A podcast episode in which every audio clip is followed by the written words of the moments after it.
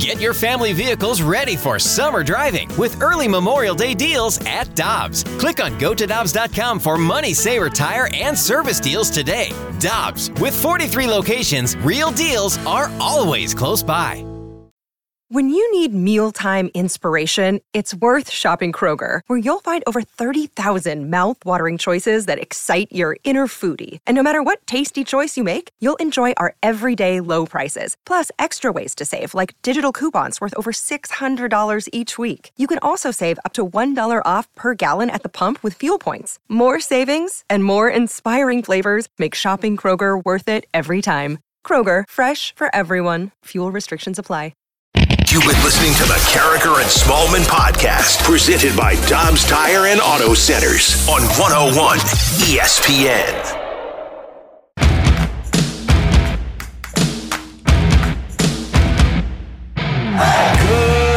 Everyone, and welcome to Karraker and Smallman on 101 ESPN. It's 7.03. Your time check brought to you by Clarkson Jewelers, an officially licensed Rolex jeweler. That's Michelle Smallman. I'm Randy Karraker. Good morning. How you doing? I'm doing well, Randy. How are you today? Everything is good. Nights off for both the Blues and the Cardinals last night, so we've got a doubleheader tonight right here on 101 ESPN. The Blues play the Bruins, a pregame at 6, face-off at 7, and then well, not then. Before that starts, the Cardinals will be in action in Miami, and that's a 5:30 start, I, I think, in Miami for the Cardinals, and maybe it's a six o'clock start. I'll have to look. But anyway, the Cardinals and Marlins open a three-game series tonight in Miami, and there are bound to be dozens of people on hand. Dozens, you say? Yeah, Randy, when you said the blue, the, said the Blues were going to play the Bruins, I wanted to boo. Yeah, because Brad Marchand's in town, right? It was just my natural reaction is that I wanted to say boo to Yeah. the Bruins. That just doesn't leave you, No, I think they think you're saying Bruins. probably. But They've got that attitude. Blues are going to beat them tonight. you think so? Oh yeah, the Blues handle teams that are up in the standings. Do you think Vladimir Tarasenko was listening to the show yesterday? I'm guessing somebody probably told him about what was said by Trent Frederic of the Boston Bruins. Yeah, said Trent Frederic said, you. Well, you had you set it up. You had asked him about the hit. I use that in air Yeah, quotes. yeah. Um, and he said, "Well, what do you want to know?" And how did you describe Vladdy? You said he had steel pipe legs or Uh, something yeah, to that effect. His his legs are like uh, concrete stanchions. That's what the the coach said. That he's really difficult to knock down. Uh, Jim Hanifan used to use that one for Tom Newton, an offensive lineman, and I think it's an apt description because Vladdy is pretty hard to knock down, and he's a strong guy. As we saw with Trent Frederic's Right, att- attempt yeah. to hit Vladimir Tarasenko. Yeah. He says he wasn't trying to hit him, too, by the way. Right. He was just, yeah, it sounded like he was trying to drive by, but he did lose his footing. And when I mentioned the fact that Vladimir Tarasenko appears to be a pretty strong guy, he said, well, I think he was just fat. I think, he, that, to, to paraphrase. And both of us went, What? Mm-hmm. My jaw hit the, hit the counter. I couldn't believe that he said that. Not the night before you're going to play them. Yeah. You know, we should get that sound so we can hear it, it in his own words. Right. say that. But um, yeah, I wonder if that's made its way to Vladdy and if he's.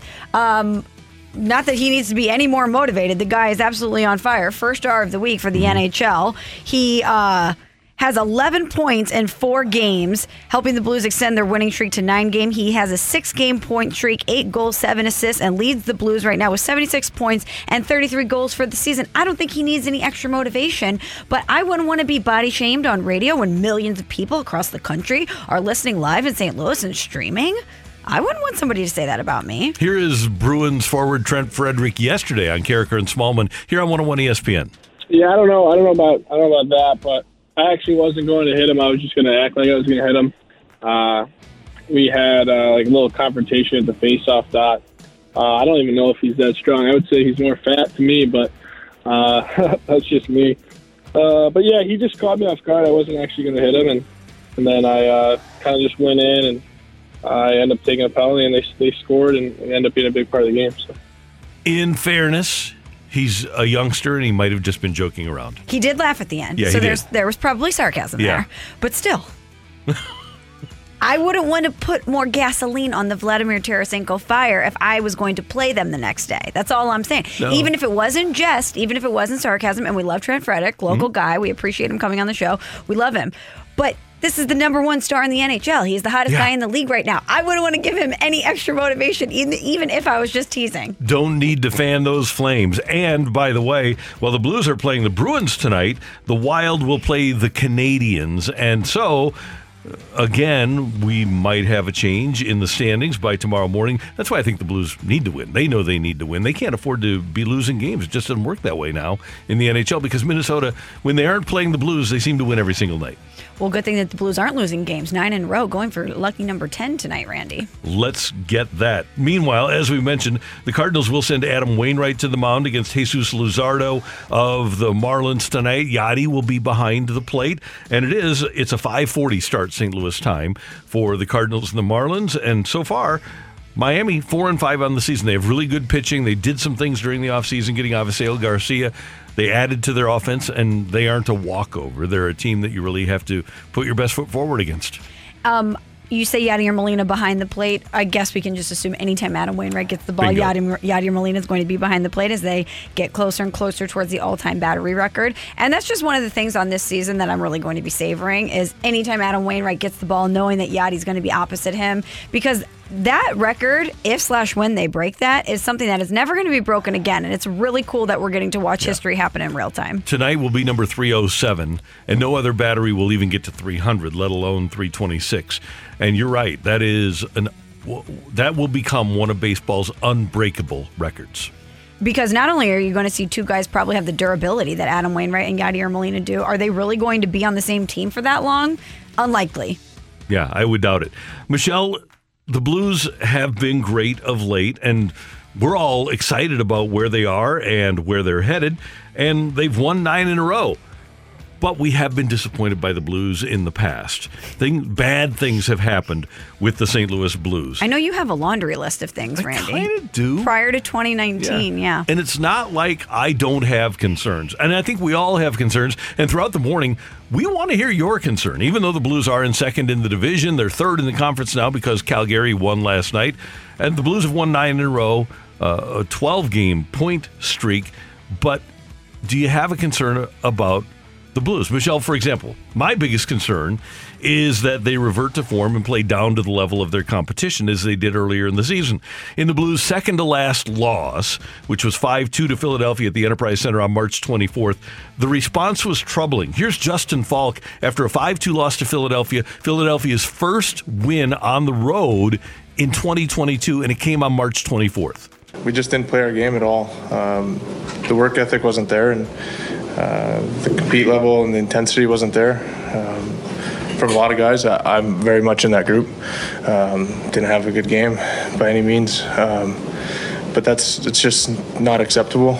And Michelle, Craig Berube was asked why the Blues were only 11 and 9 against the bottom 10 teams in the league. Uh, arrogance, for sure, is part of it. And that's been a personality trait of the Blues for much of the last 15 years, right? Playing down to the level of their competition because they're they think they're better than they really are.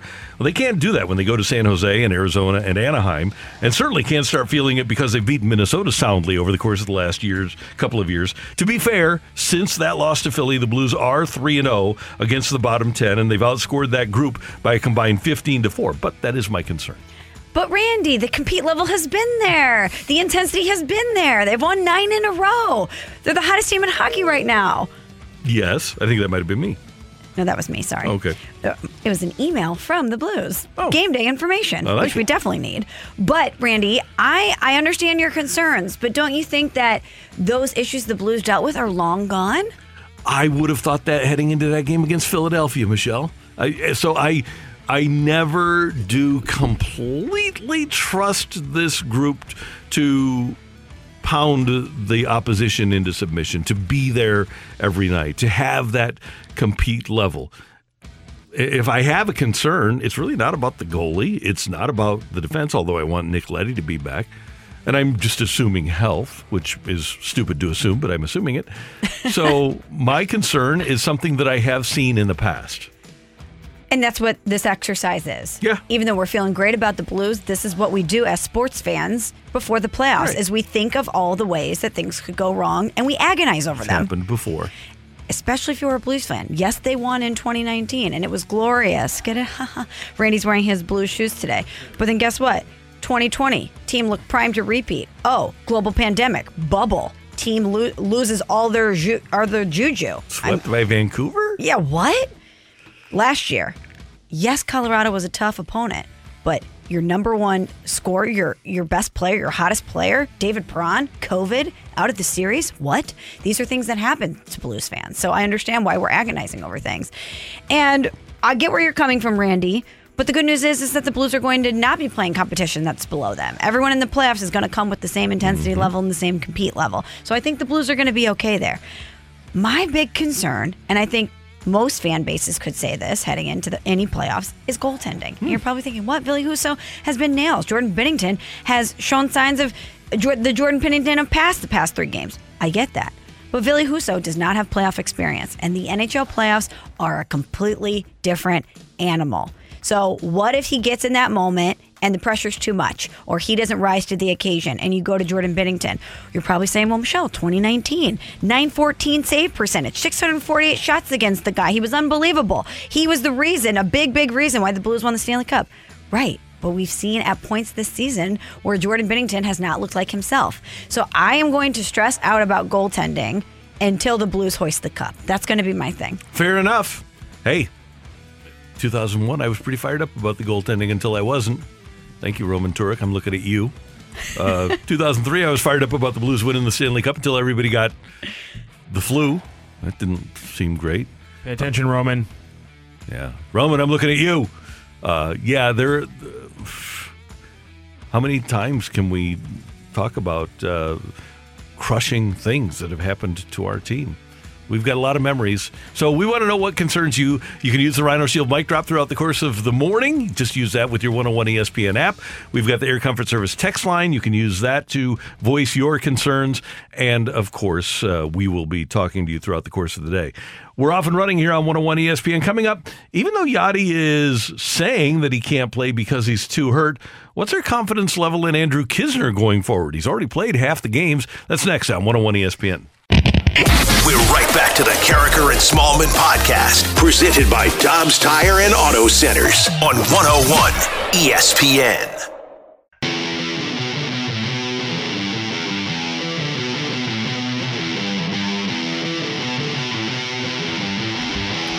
Karraker and Smallman on 101 ESPN. And as the Cardinals play the Marlins tonight, Yadi Molina will get the start. So far, Michelle, the starts, kind of surprisingly for Cardinal fans, have been split. Yadier Molina came into camp admittedly feeling sore. Didn't have the best offseason in terms of preparing himself for the 2022 campaign. And so the Cardinals are allowing him to slowly ease into the action, which I think is a smart move because of two reasons. Number one, you want to have a fresh Yadi for August, September, and hopefully October. And this is Yadi's last year. Mm-hmm. And so you need to find out about Andrew Knizner, who last year hit only 147 or 174 for the Cardinals in 161 at bats. So far this season, off to a 333 start with a 975 OPS granted. It's only 15 at bat so far. But Knizner, when he came through the system, was known as a bat that needed to work uh, needed to work on his defense. And the Cardinals in the system wondered about his attention span behind the plate and his ability as a catcher defensively. They don't worry anymore because he has bought into really observing Yadi. And by the way, Derrick Goold has a great piece today at STLtoday.com talking about his preparation last year when he wasn't playing an awful lot, only played a little over 40 games, and how that has applied to this year and how he's been able to compartmentalize, separate his offense and his defense. So far, the Cardinals have to feel really good about where they are with Andrew Knizner. Yeah, you have to feel good about the dividends that you're seeing from him. And now it's now or never. I mean, how many guys has Yadier Molina passed up? How many guys have been the heir apparent to Yadier Molina that aren't here anymore or that we've talked about, but we've never really seen? Carson Kelly's not here anymore. Mm-hmm. We've talked about Knizner for years, and he hasn't really gotten that opportunity. And for good reason, because Yadi Molina was still the best option that the Cardinals had. But now, knowing that the future is no longer Yadi, that this is, in fact, the last ride for him, you need to not only know you have an Andrew Knizner, but you need to give him that seasoning. So when Yadi's not there anymore, when the when the safety net isn't there, Andrew Knizner is actually ready to assume the position. And so far, so good. I, I think we've seen a lot of positive signs from him, and he seems like he will be the guy. He just turned 27 years old. And the the key for any catcher is to develop trust with your pitchers. And he's developed trust with the veteran guys, with Wayno, with Miles Mikolas. And he knows the bullpen guys so well because he with, was with a lot of those guys in the minors.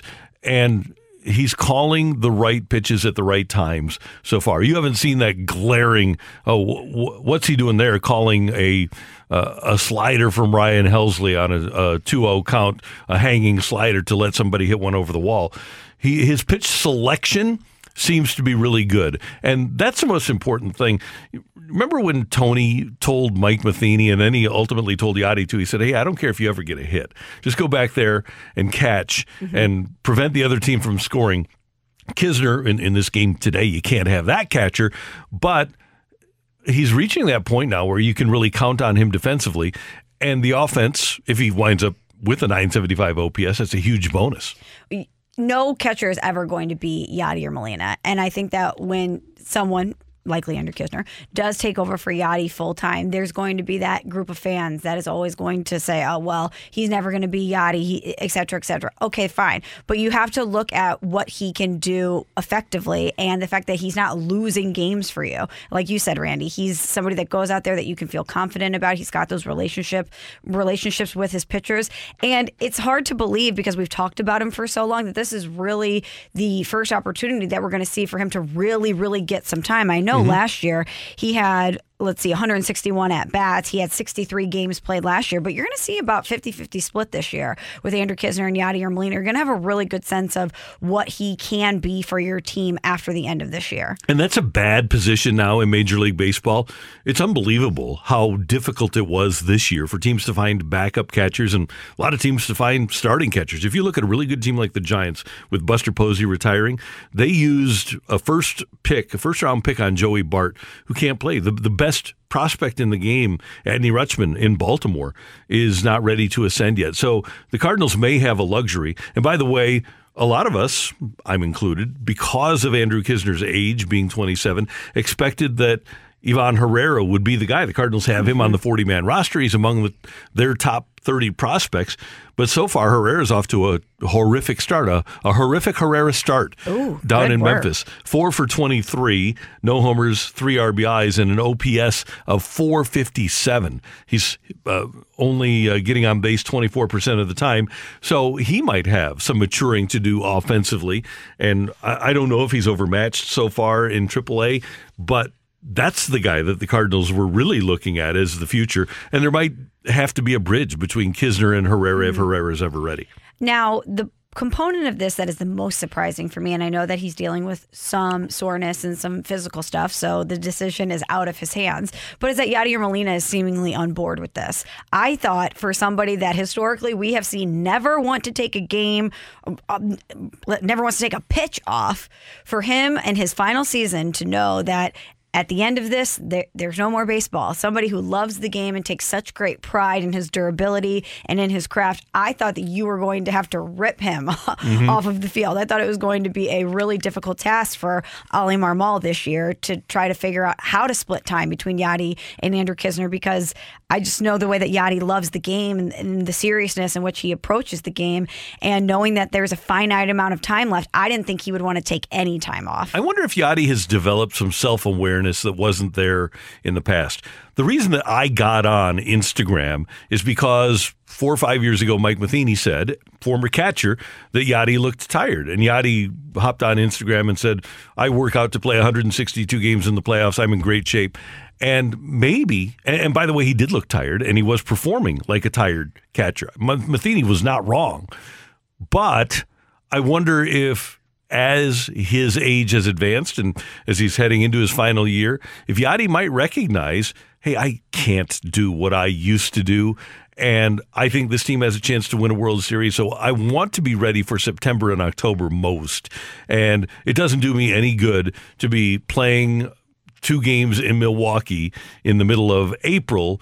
I want to be able to play those games in the middle of August. Maybe. and be fresh. Yes. And he is a smart guy and has to understand that that's the Cardinals' concern and that that's going to be their approach is you're so valuable to us. And I know you're dealing with pain right now, but we need you to take it easy so that we can have you at our disposal when we really need you mm-hmm. because of your value.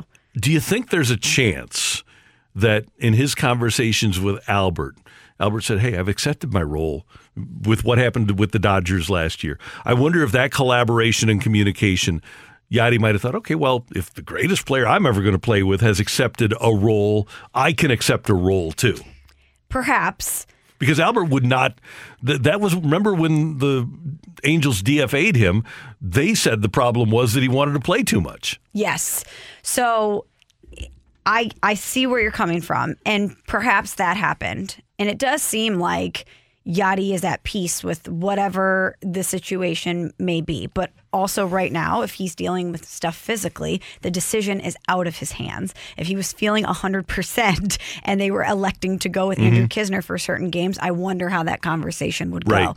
Now, it's hard for me sometimes to reconcile the players that want to be great team teammates and want to accept their role and want to do what's ever best for the team with guys like Albert Pujols and Yadier Molina who are the fiercest competitors that I have ever seen in my sports fandom or my sports media career.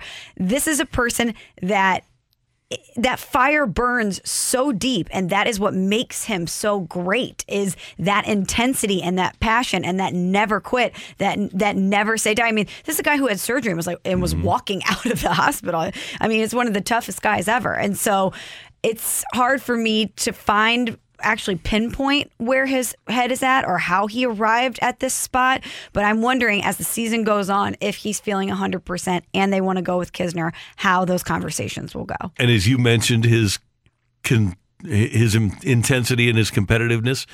I started thinking about Roger Clemens and how he would just take the first half of the season off at the end of his career. And obviously, he was fresh for the second half. I'm not saying that Yadi's taking the first half off, but maybe there's just a greater awareness on the part of players now than there was. Bob Gibson, when he was 39 and he got put in the bullpen by Red Schoendienst, he took it to his grave. He thought he was the Cardinals' best starting pitcher then, and he had like a five ERA. He wasn't, and, and he just couldn't do what he used to do. But in his mind, he thought he could, and that's got to be the hardest thing for these guys, right? Is to come to grips mentally with the idea that physically you can't do what you used to do, and uh, that's what we have to wonder about Yadi. And he's not going to tell us, but hopefully. Physically and mentally, he'll be there when the Cardinals need him most in the second half of the season. I also wonder if he's experiencing a little bit of what Adam Wainwright is what, that he shared with us last week. He told you, Randy, that he's really trying to soak it all in. That at this point in his career, he's really trying to savor the moment.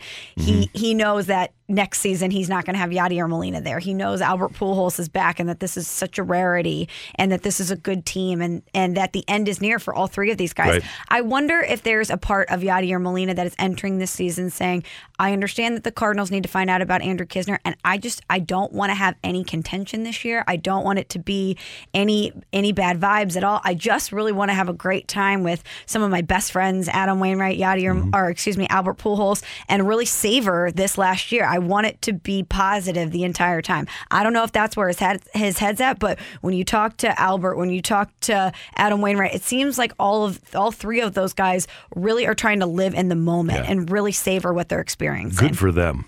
That's Michelle. I'm Randy. Coming up, there are almost 350 Division One basketball teams. Right now, there are nearly 1,500 players in the transfer portal. Among those is St. Louis University's best player, Yuri Collins. We'll talk about the transfer portal and how it affects mid majors like SLU next on 101 ESPN.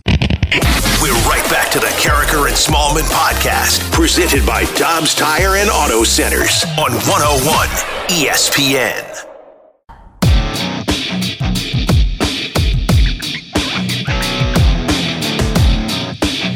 College basketball season, Michelle and I had Travis Ford, the St. Louis U basketball coach, on the show most weeks. And pretty much every time he was on the show, he referred to Yuri Collins as the best point guard in America.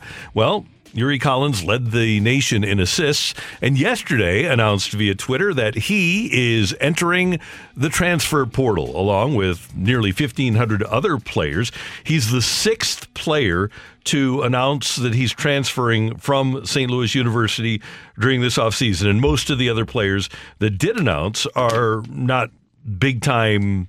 I, I, shouldn't say not big time. They weren't key performers for St. Louis U in 2021 2022. Jordan Nesbitt, Markai Strickland, Rashad Williams, Andre Lorenzen, and Lucina Traore. But now you lose the best point guard in the country. And Michelle, uh, word last night that I got that Yuri is going to Tennessee, not official yet, and that he's going to get $200,000 in NIL money, name, image, likeness. And from what I can tell, there isn't really uh, an, uh, like with Eli Drinkwitz at Mizzou for the football team, there's not a dedicated person to name, image, likeness in the Mizzou athletic department. To me, this is what it's all about, especially if you're a mid major. Mm-hmm. You're going to lose players. If you aren't providing NIL money, you're going to lose players to either other mid majors that have NIL or more likely to SEC schools that have name, image, likeness strengths. The fact that we know this and knew it basically right after Yuri Collins announced it tells me a lot that there's recruiting going on and that the transfer portal right now is a big problem. And I mentioned this to uh, Matthew this morning. Think about this. Think about the NBA free agency period starting. This is the pros. NBA free agency period starting on July 1st. And we go through, and most of the free agents are signed. And then on August 1st, mid level team Atlanta Trae Young, their best player, says, you know what? I'm going to become a free agent now. Mm-hmm. That's essentially what Yuri Collins has done to SLU. There's almost 1,400 players right now in the transfer portal. Yeah. It is outrageous. I mean, it, and that's what's going to happen with college basketball is now that all of this stuff is out in the open and players have more empowerment, they're going to be able to leave whenever they want. They're going to be able to choose what is the best situation for them. And um, a lot of times that's going to include financial ramifications mm-hmm. not just exposure and or a chance to win or playing time as it was kind of in the past and even though we knew that this was coming and when it happened, everybody knew that it was going to change college athletics, I think there was a lot of programs, SLU is a great example, that is going to have to be reactionary to this, that they're going to have to see mm-hmm. someone like a Yuri Collins or the five other players who are leaving SLU and then say, we were going to be a top 25 team last year, and this is a massive blow to not only next season, but to our program as a whole. And we need to figure out what we're going to do as far as NIL is concerned. I also wonder, you know, on the surface, this does appear to be all about you know a money move. But at the same time, Randy, we, we were talking off the air. You know when this when the season was winding down, and you even put it out there saying, why doesn't you know is there a worry that Yuri tries to jump to a bigger mm-hmm. program because he's got two more years of eligibility left. He can jump to a bigger program, establish himself, get a starting role, and then show him uh, show himself against consistently better competition, which is apparently what he heard from the NBA scouts. Right, that they wanted to see him against a higher level of competition, and now if he is in the SEC, that kind of checks that marker. He could be there for two years. He could be there for one. So even if you take out the money, I think there's some people who are bothered by this, but just the basketball logic of it has been there and that you sussed it out, uh, you know, a month and a half ago before any of this Tennessee stuff was even in the cards. I would hate to be the first person to tell Yuri Collins this because he is a really good player. But if Jordan Goodwin can't play in the NBA, he can't play in the NBA. But if you, they all think they can. I was just going to say, you really think if you tell him that, that that's no. going to resonate with him? No, because there's all of these other people around him telling him that he his skill set will tra- translate to the NBA. And I have no trouble, by the way. I'm completely on board with the transfer portal. I just think there need to be guidelines. Like I mentioned, the timing is really bad, and if you're having players make their le- uh, letter of commit letter of intent commitment in February, why not make the players that you have make a commitment two weeks before that. So you can say, I'm going into the transfer transfer portal, but we have to know that you're becoming a free agent after this season. I think because the product is key, and the product is just going to go downhill. And this is a business, this is a product, right? Yeah. If you want to have a quality product, I think that teams, coaches need to have an idea of who their players are going to be the next year. As this continues on, I'm sure some guardrails will be put up and this thing will be flushed out a little bit. But I wonder if the amount of players we're seeing enter the transfer portal is going to be a positive or a negative for college basketball. And, and let me explain. We love transactions. We Mm-hmm. love stars moving around. It's one of the great things about the NBA. How exciting was this NFL offseason with so many big names moving around with all the quarterback movement? I, I wonder if that will make college basketball a little bit more intriguing to people who might not have been paying attention to it because there's a lot of movement happening. There's a lot of transac- transactions. But then I think back to the days where college basketball was king and we loved it so much. And it was because we got familiar with teams, we got familiar with players. You knew a guy had been with a program for four years and then you'd see him in the tournament. You'd see him three, four years in a row. Mm-hmm. And now, with so many players leaving early, we don't have that familiarity with players and programs. And I think that's caused college basketball to have a little bit of erosion because mm-hmm. you, you don't have that connection to teams or players anymore. So I don't know. It's going to be really interesting to see which way this goes and how it impacts college basketball from a popularity standpoint. And I wonder, Michelle, you mentioned 1,400. Let's say 25% of those don't land another scholarship at another school. So those are players that had academic scholarships. Mm-hmm. I guarantee all 1,400 aren't going to land new scholarships at new schools. I mean, half of these guys that left SLU, they aren't going to land new scholarships at new schools. And they were they were bench players at SLU. All due respect. So these guys are giving up academic scholarships, are giving giving up free educations to pursue something that there's a very good chance isn't going to be there. And I I would hope like Yuri Collins has an agent that said, "Yeah, look at bigger things." I would hope these guys have advisors or parents that have enough influence to say, "Look, I get it that you think that you're great, but why not enjoy your time in school? Why not get your education? Because let's look at the NBA. Okay, let's go to an NBA game. Let's go to an NBA game with the worst team in the league. That's what you could do. Take your kid, however good he thinks he is, to a game with uh, who is the worst team in the league this year, Matthew? Let's uh, let's find the worst team in the NBA. Uh, the Magic. Might have been. So if if you could get to Houston, okay, go to a Houston game and say, okay, worst team in the league. Do you really think you can play for them? I mean, look at how big they are. Look how fast they are. Look how strong they are. Look how good they are. And that's the worst team in the league. Let's be realistic, son.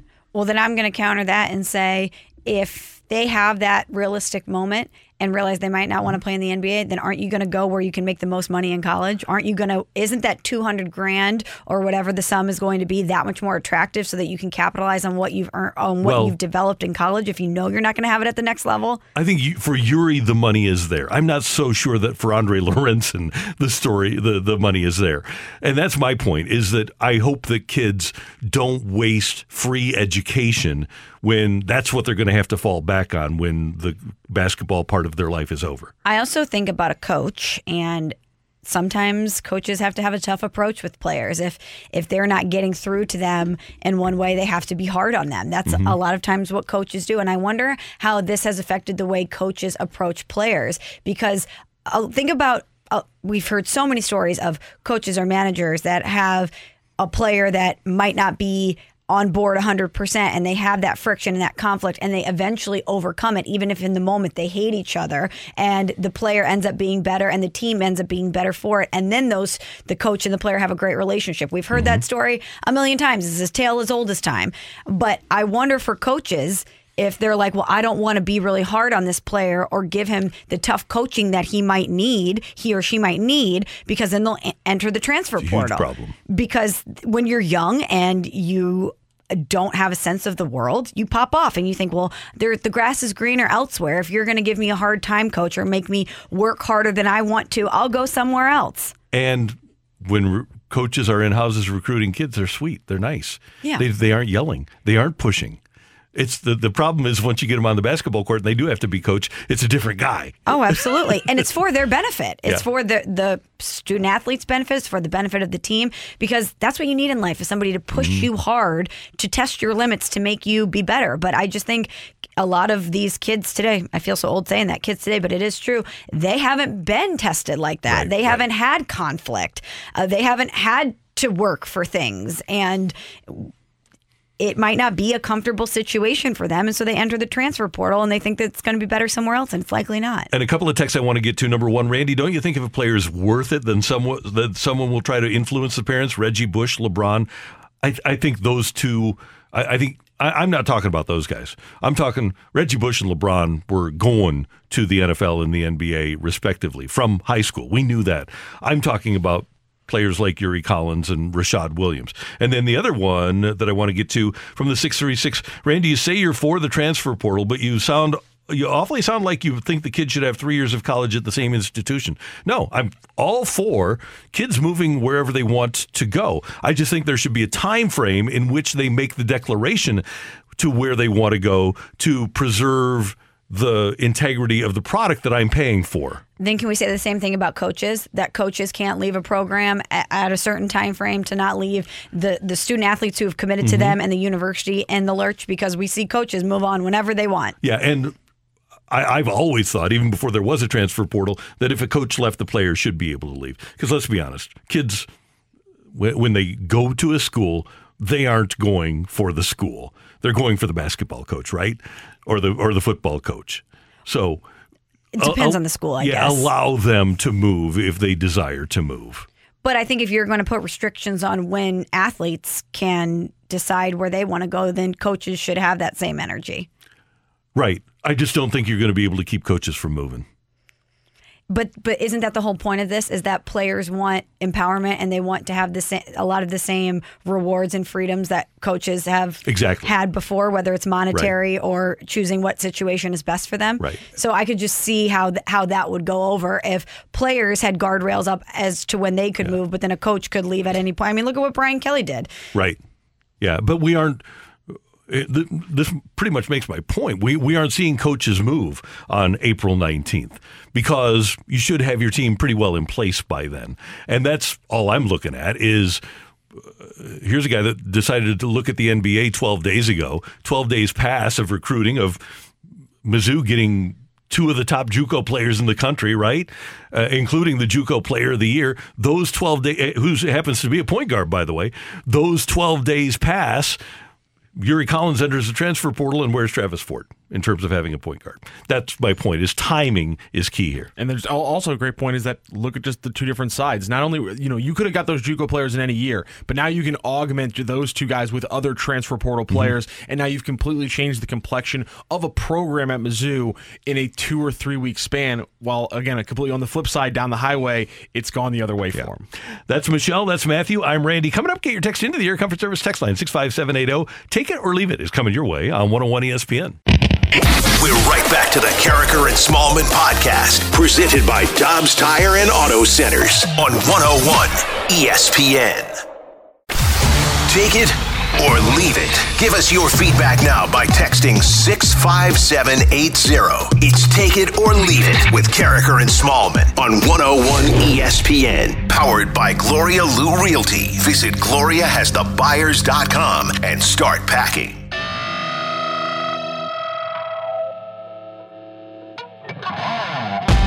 Michelle, Randy, Matthew with you. The text line 65780 for Take It or Leave It. Michelle, Farmington native Jake Arrieta, former Cy Young Award winner for the Cubs, announced yesterday that he's retiring from baseball. He told the Pardon My Take podcast, It's just my time, really. Take it or leave it. It was just his time after the 2019 season. Ooh, yikes. I'm going to leave that because he has to determine in his own time when it's his time. but I get where you're going. But man, did he have a stretch of dominance there? Oh man, he was awesome. He was great. He really was.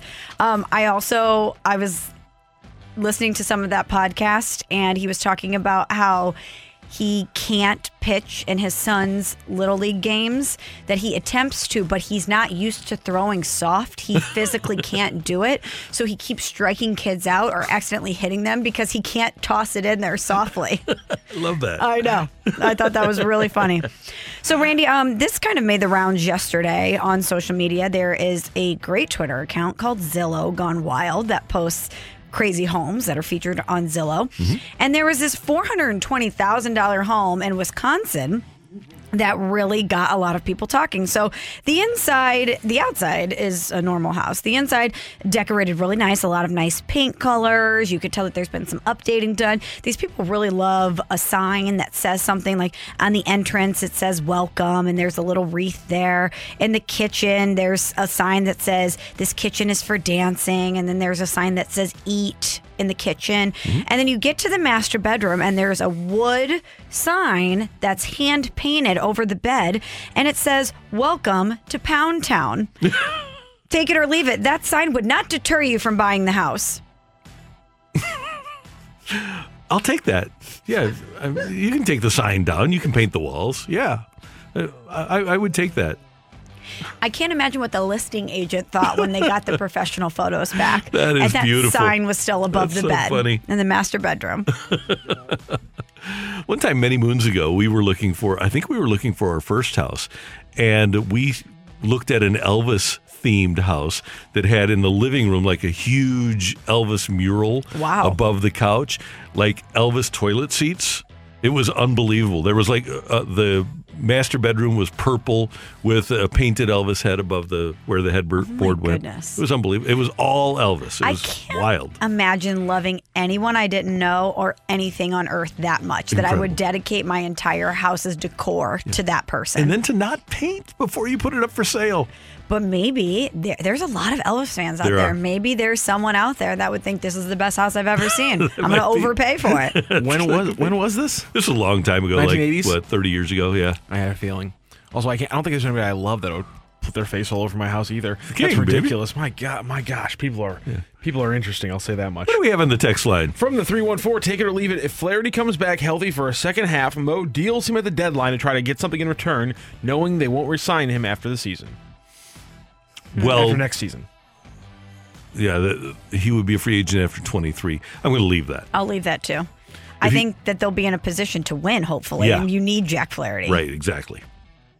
Take it or leave it. DeJong will be benched. Edmundo Sosa will be the starting shortstop, and Nolan Gorman is the starting second baseman by June 1st. I'll leave that. I'm going to leave that too. I'm going to say that DeJong probably gets May, but then after that they might start moving things around.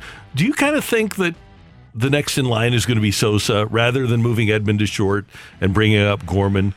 Do you think Edmundo Sosa might be the next in line at shortstop? Well, he's been waiting in the wings, and you saw some positive things from him last Mm-hmm. season. But as we talked about yesterday, though, if Nolan Gorman is putting up the numbers consistently that he's putting up now in the minors, I don't know how you don't find a spot for him. If the pitching is still struggling, though, it, it, maybe maybe you, you have to stick with the defense. Like if the offense is doing fine, maybe you have to go with Sosa because the defense behind the pitching is so important for you to win games. And that's the way this team was put together. As Mo told us, they were looking Mm-hmm. for strike throwers that could utilize the defense. Take it or leave it. Tarasenko not only stays in St. Louis next year, but talks contract extension with Army. Take it. I'm going to take that too. Yeah. He loves us. It's come a long way. Yeah, he has. Boy, that didn't seem like it was that long, but it is a long way. I mean, what was that? How many months ago was that that we were talking about him wanting August. it? August. Yeah. July and August. It does it does seem like a long a long Well, you know what though? From the second that he stepped out on that ice though, he was fine, right? he turned the page. He he never let it linger. He never said anything publicly about it. It was all the agent and all stuff that was leaked through the media. And credit to the Blues for not getting caught up in the emotion of the moment. Absolutely, and that's why Doug Armstrong is the best. No doubt about because it. Because how many how many pohos out there would have made the call and said and said he doesn't want to be here, forget Mm-hmm. him. He's had how many surgeries? He's never going to be the same. Yeah. I'm going to deal him for whatever I can. Yep. Hey, dude, they're calling you fat. Does anybody say that today with the comment, uh, and we'll play it again, but with the comment from St. Louis and Trent Frederic that I believe was made in a joking manner just because of his, his chuckle. Do we have it right now? Yep. Does, does a blues player that's on his way to the rink this morning, or maybe taking his kids to school, number 57, wink, wink, Yeah, we we hear you, wink, wink. do you pass this along to number 91? Yeah, I don't know. I don't know about I don't know about that, but I actually wasn't going to hit him. I was just going to act like I was going to hit him. Uh, we had uh, like a little confrontation at the face-off dot. Uh, I don't even know if he's that strong. I would say he's more fat to me, but There you go. Oh, we didn't hear the laugh at the end, but there was a laugh there. Right, yeah, there it was, was. faded out before the laugh, but he did laugh, indicating that he was joking around. However, whether he was joking or not, the comment was made, and that could still upset Vladimir I don't think that Tarasenko. could fire him up. I promise that was not a stirring the pot edit on my part. I apologize, Trent. right. 314, take it or leave it. The Blues play Colorado in the second round, but beat them in six games. Hmm. I'm going to leave that. Why? Because you think they're going to get bounced in the first round? Yeah. Is that because you're a little concerned about the Blues? No, the Blues are going to win the first round, but we don't see Colorado in the second round. Because they get bounced. You still think it's going to be Vegas? I, I haven't looked this morning, I don't think Vegas is going to be there. which is crazy. Yeah. And they aren't going anywhere fast in terms of the future either. Right now, I think Dallas took it on the chin last night, so Vegas still has a chance. As we look at the wild card standings, as they as they stand this morning, right now Dallas has the number two wild card. Vegas is four points behind them, so Vegas isn't going to catch them. So it's going to be Dallas or Nashville. I'm going to say Nashville winds up being the eight seed and beats Colorado in the first round. Smashville smashes Colorado. There you go. Bunch of fights. Juuse Saros does better than he did the other night. But wouldn't that feel weird to cheer for Nashville? Yeah, it'd be bad. But we're going to. We have to do this kind of thing. Yeah, it's not great, but it- Sports, it's part of the deal. JR called that shot last Thursday. Yeah, oh, there we Uh, go. Predator Predators being the best matchup for the Avalanche. I like that a lot. Take them out JR's a before you even smart got to worry about them. right. Thanks, Matthew. Thank you, Randy. Coming up next, we want to hear from you. What are your concerns about the Blues as we head down the stretch and into the playoffs? That's next on 101 ESPN. We're right back to the Karraker and Smallman podcast, presented by Dobbs Tire and Auto Centers on 101 ESPN. A fresh perspective on the day's biggest stories. It's Karraker and Smallman's Fresh Take. Brought to you by Schnucks Rewards. It pays to shop at Schnucks. Download the Schnucks Rewards app today.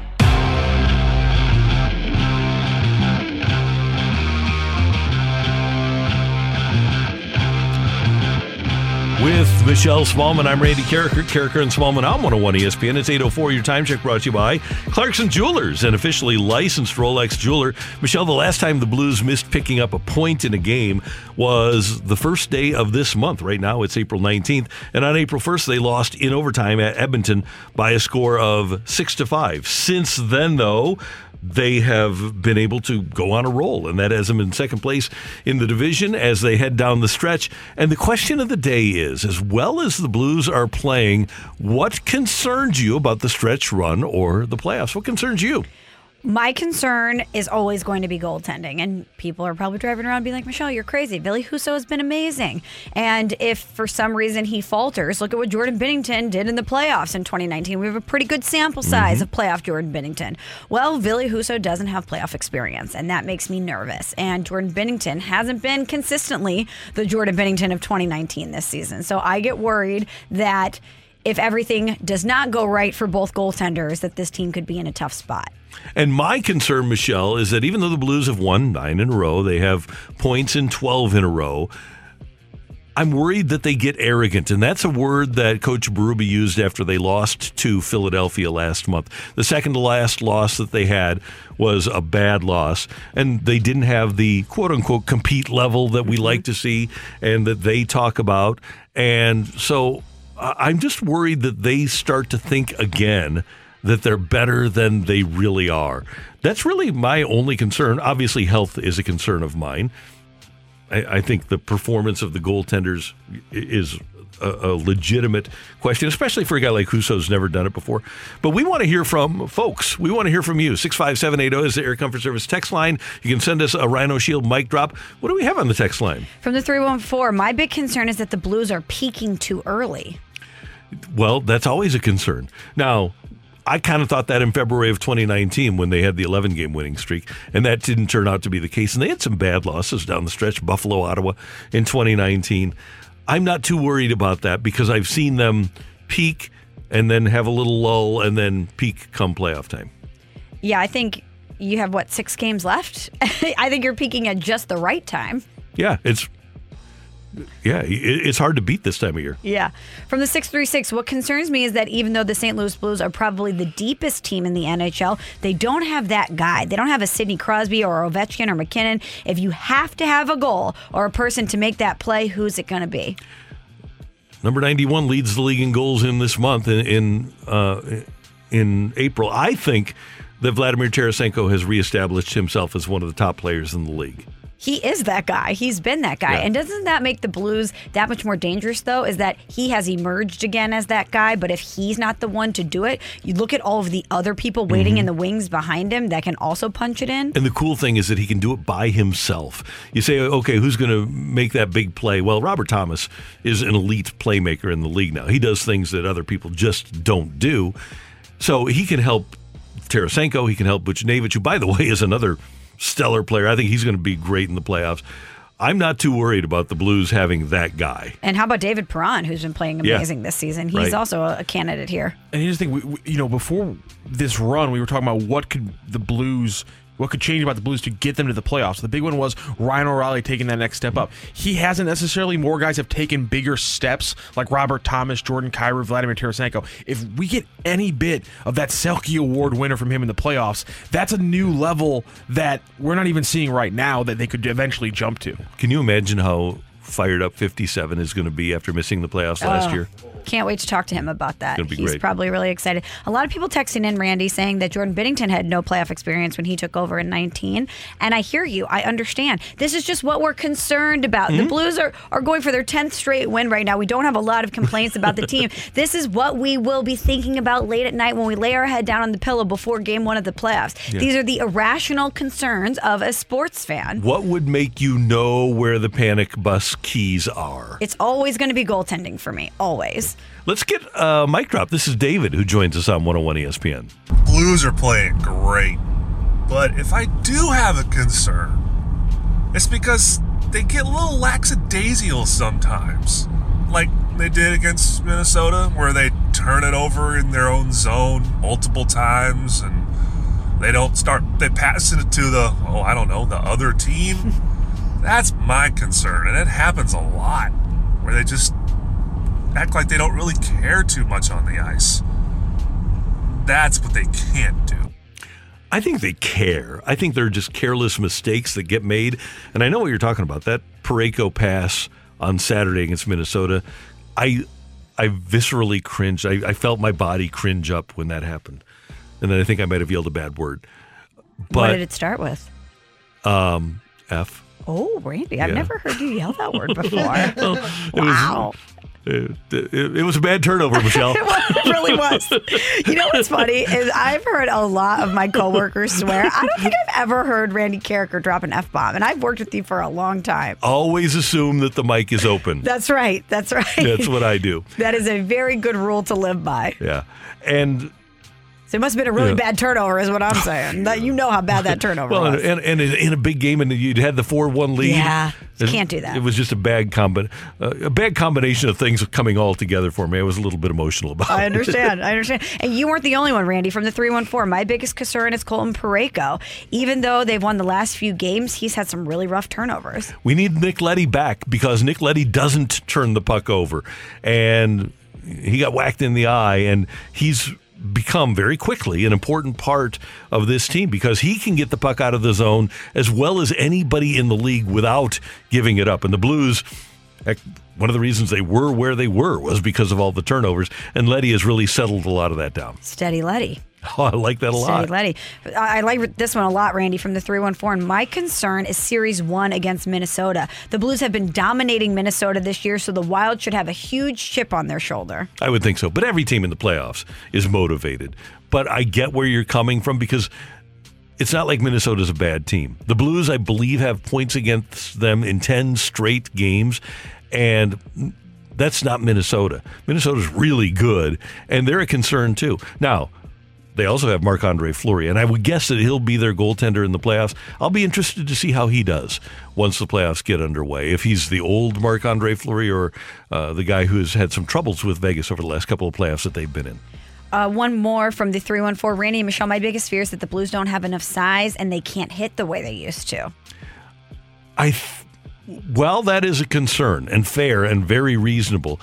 I wonder if Michelle, if we're, we've moved past that in the NHL now. Now Tampa has a monster defense, right? They're they're really big, but I, I look at some of the other Stanley Cup contenders, like Colorado. Colorado does not have a big defense. Their two best guys, Girard and Makar, they're little fellas.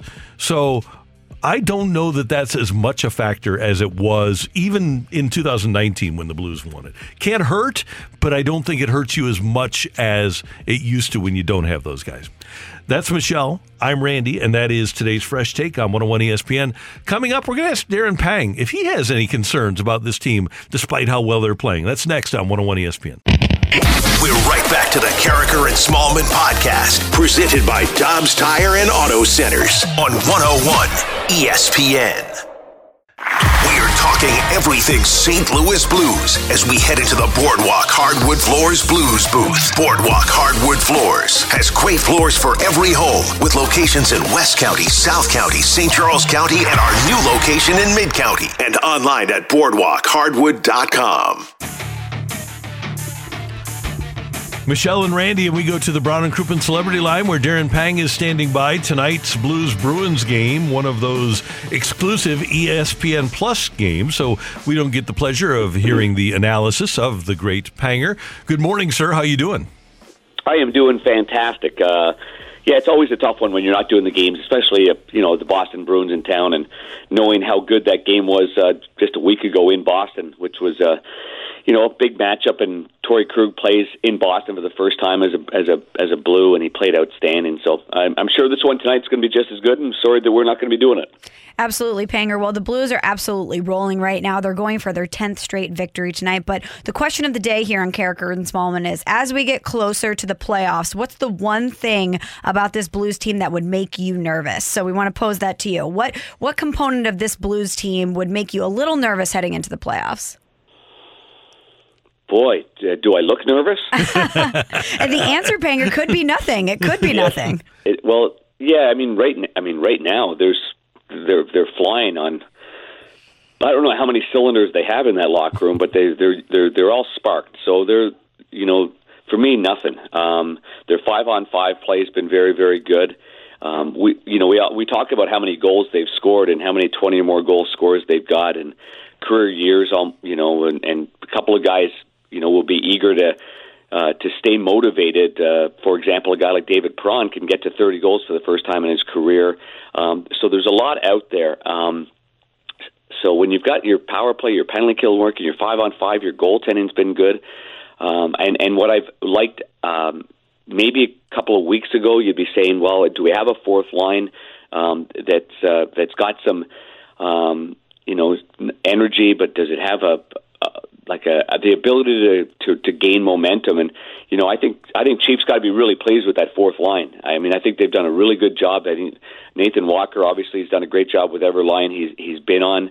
Uh, but uh, I've really liked Logan Brown's play. I think he's you know maybe he's opened up some eyes too around here. That is, you know, he's got some work ethic. He's been battling for pucks, so uh, so that's pretty solid as well for that fourth line. So uh, all in all, I, I think I've- I'm not nervous whatsoever going into a, a playoff series right now. Panger, one thing that intrigues me about these playoffs, I've loved Bush, Buchnevich ever since I saw him play for the Blues. I'm really intrigued to see what he can do come playoff time because he's a guy who can make plays on both ends of the ice. He's long, and he, he's a guy that just looks to me like he has playoff ability, a, a playoff skill set. Yeah, that's that's going to be very very uh, interesting and very fun to see him play because he's, he's got some um, some you know some bravado about him. He's he's a very confident guy. He, as we've seen all season long, he hasn't had too many lows. He, he and and he doesn't get way too high. I think he stays nice and even keeled, uh, but elevates his game when when when the Blues need a little bit more on the forecheck or they need a little more physicality. He's there when they need you know some good two way play. He's there. I I, I yeah, I'm with you on this. I, I'm looking forward to uh, a player like. Uh, like Buchnevich in the playoffs to see to see where his game goes, and um, I see no reason in the world to see that it's it, that, that it would teeter off. I I, I think this guy's just going to elevate it. And the other part about it is too, Randy, is that it, they are a hard team to match up against. So uh, if the other team wants to match up hard and heavy against uh, that line with Thomas, Tarasenko, and Buchnevich, well, that leaves O'Reilly's line open or leaves Schenn's line open. So, I mean, I, I think it's for the other team, it's going to be pick your poison, and, and, and the Blues will have a, an answer for whatever they pick. Panger, it was three victories in a row for Jordan Binnington after the 8 3 win Sunday over the Nashville Predators. That's his second longest streak of the season. What's the difference you're seeing in Jordan Binnington right now as opposed to other points in the season? Is it strictly confidence? confidence is a funny thing. Um, you know, positioning, um, the technical aspect of it, the confidence in, in the confidence in knowing that the work that he's putting in is working. That that's probably a big part of it, Michelle, because you know you can go into practice all you want and work with Dave Alexander and go through all your drills and get your stick in the right position and your your hands, uh, your glove hand in the right position, be on top of your crease. But once the game starts, it's a different pace. Uh, It's a there's there's you know the the screens are different, the traffic in front's different. Can you find pucks going through traffic from the from the points? But that's what I'm. I, I think that's where the, you know the confidence of all the work that he's that he's putting in outside the game itself is is paying off now. Like that game against Nashville, I know that's a, a shellacking, that's a blowout of all blowouts. But man, he played really really well, and so. uh you know the difference in that game was goaltending. Their goaltending wasn't any good, and our goaltending was really good, and and you get that kind of blowout. So, um, really happy for for Jordan. Um, really happy for the fact that the I mean for us selfishly, the Blues have got two goaltenders that are that are humming right now. So again, that's another area that doesn't make me nervous because uh, you have two guys that uh, are feeling really good about themselves. Panger, we had a text earlier, uh, and the concern was that the Blues don't have that guy like a Sidney Crosby or an Ovechkin. It seems like they have that guy back, doesn't it, in number 91? Yeah, who texts you guys anyway? It go right into the air? Is that air text? That happened? They can text us uh, anytime, 65780. It's the Air Comfort Service text line, Panger. okay. um, yeah. Um, well, right now we do have that guy. Um, yeah. I mean, uh, no, he's not. A, you know, he's not a 50 goal scorer, but he's been a 40 goal scorer once, and he's having probably a more complete season right now. Um, you know, the willingness to take the puck off the boards and drive hard to the net, the willingness for Vladdy to go into the corner and bump somebody off the puck.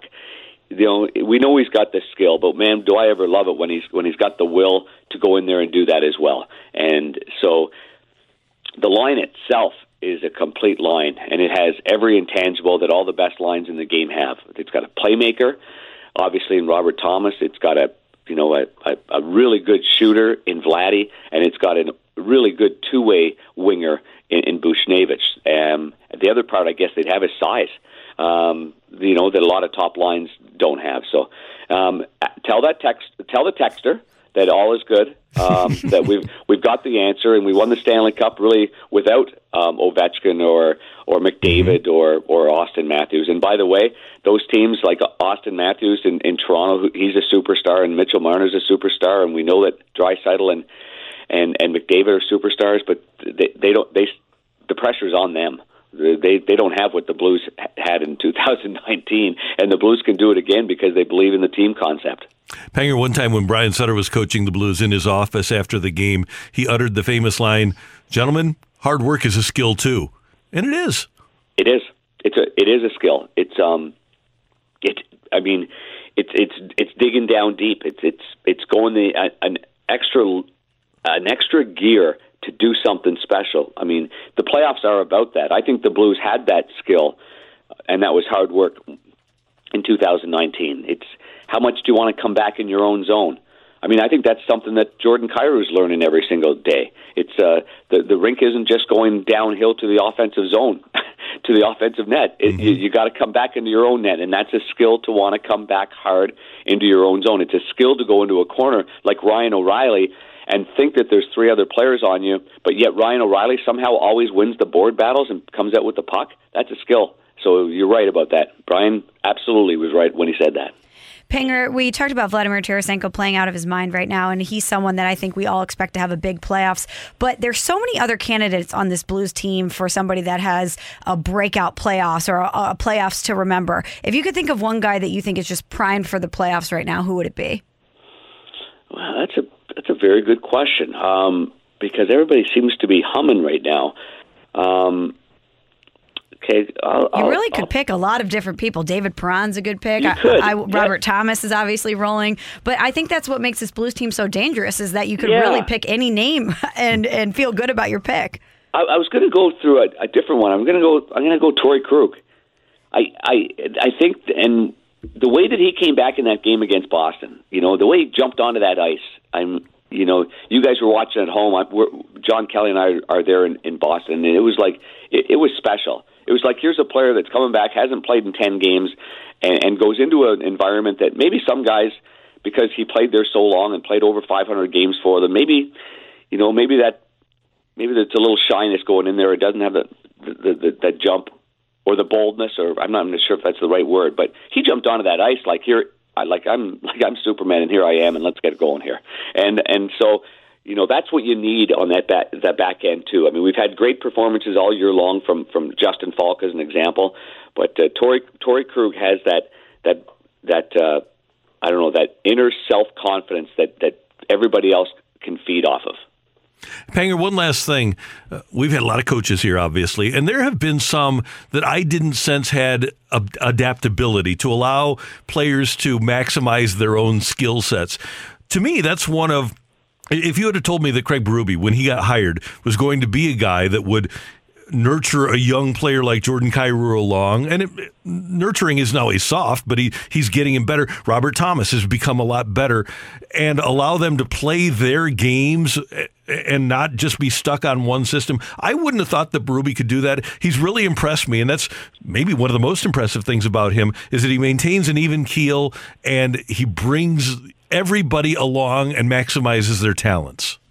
I, I think as the as the season goes on, he gets better and better. I think as the as the you know, um, I think he has a really rare ability to know when a player is under maybe the scrutiny of the the public eye, the public eye, the the writers, um, anybody in media can ask the same questions.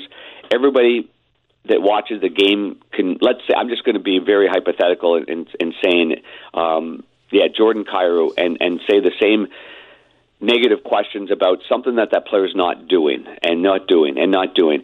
And I think Craig does a great job of taking on a maximum amount of water before he reverses the psychology and spins it around and starts telling people that he's nope, I'm happy with him. I, I like him. He's working hard. He's doing this, and and he and he turns it around. Now, when the player has a lot of confidence and he and, and he makes some mistakes, and Craig knows that he can handle it because his confidence is high, then Craig then then then he's more critical, or he can he can pound a guy down a little bit more. But he, but he knows when a player because he's been there before.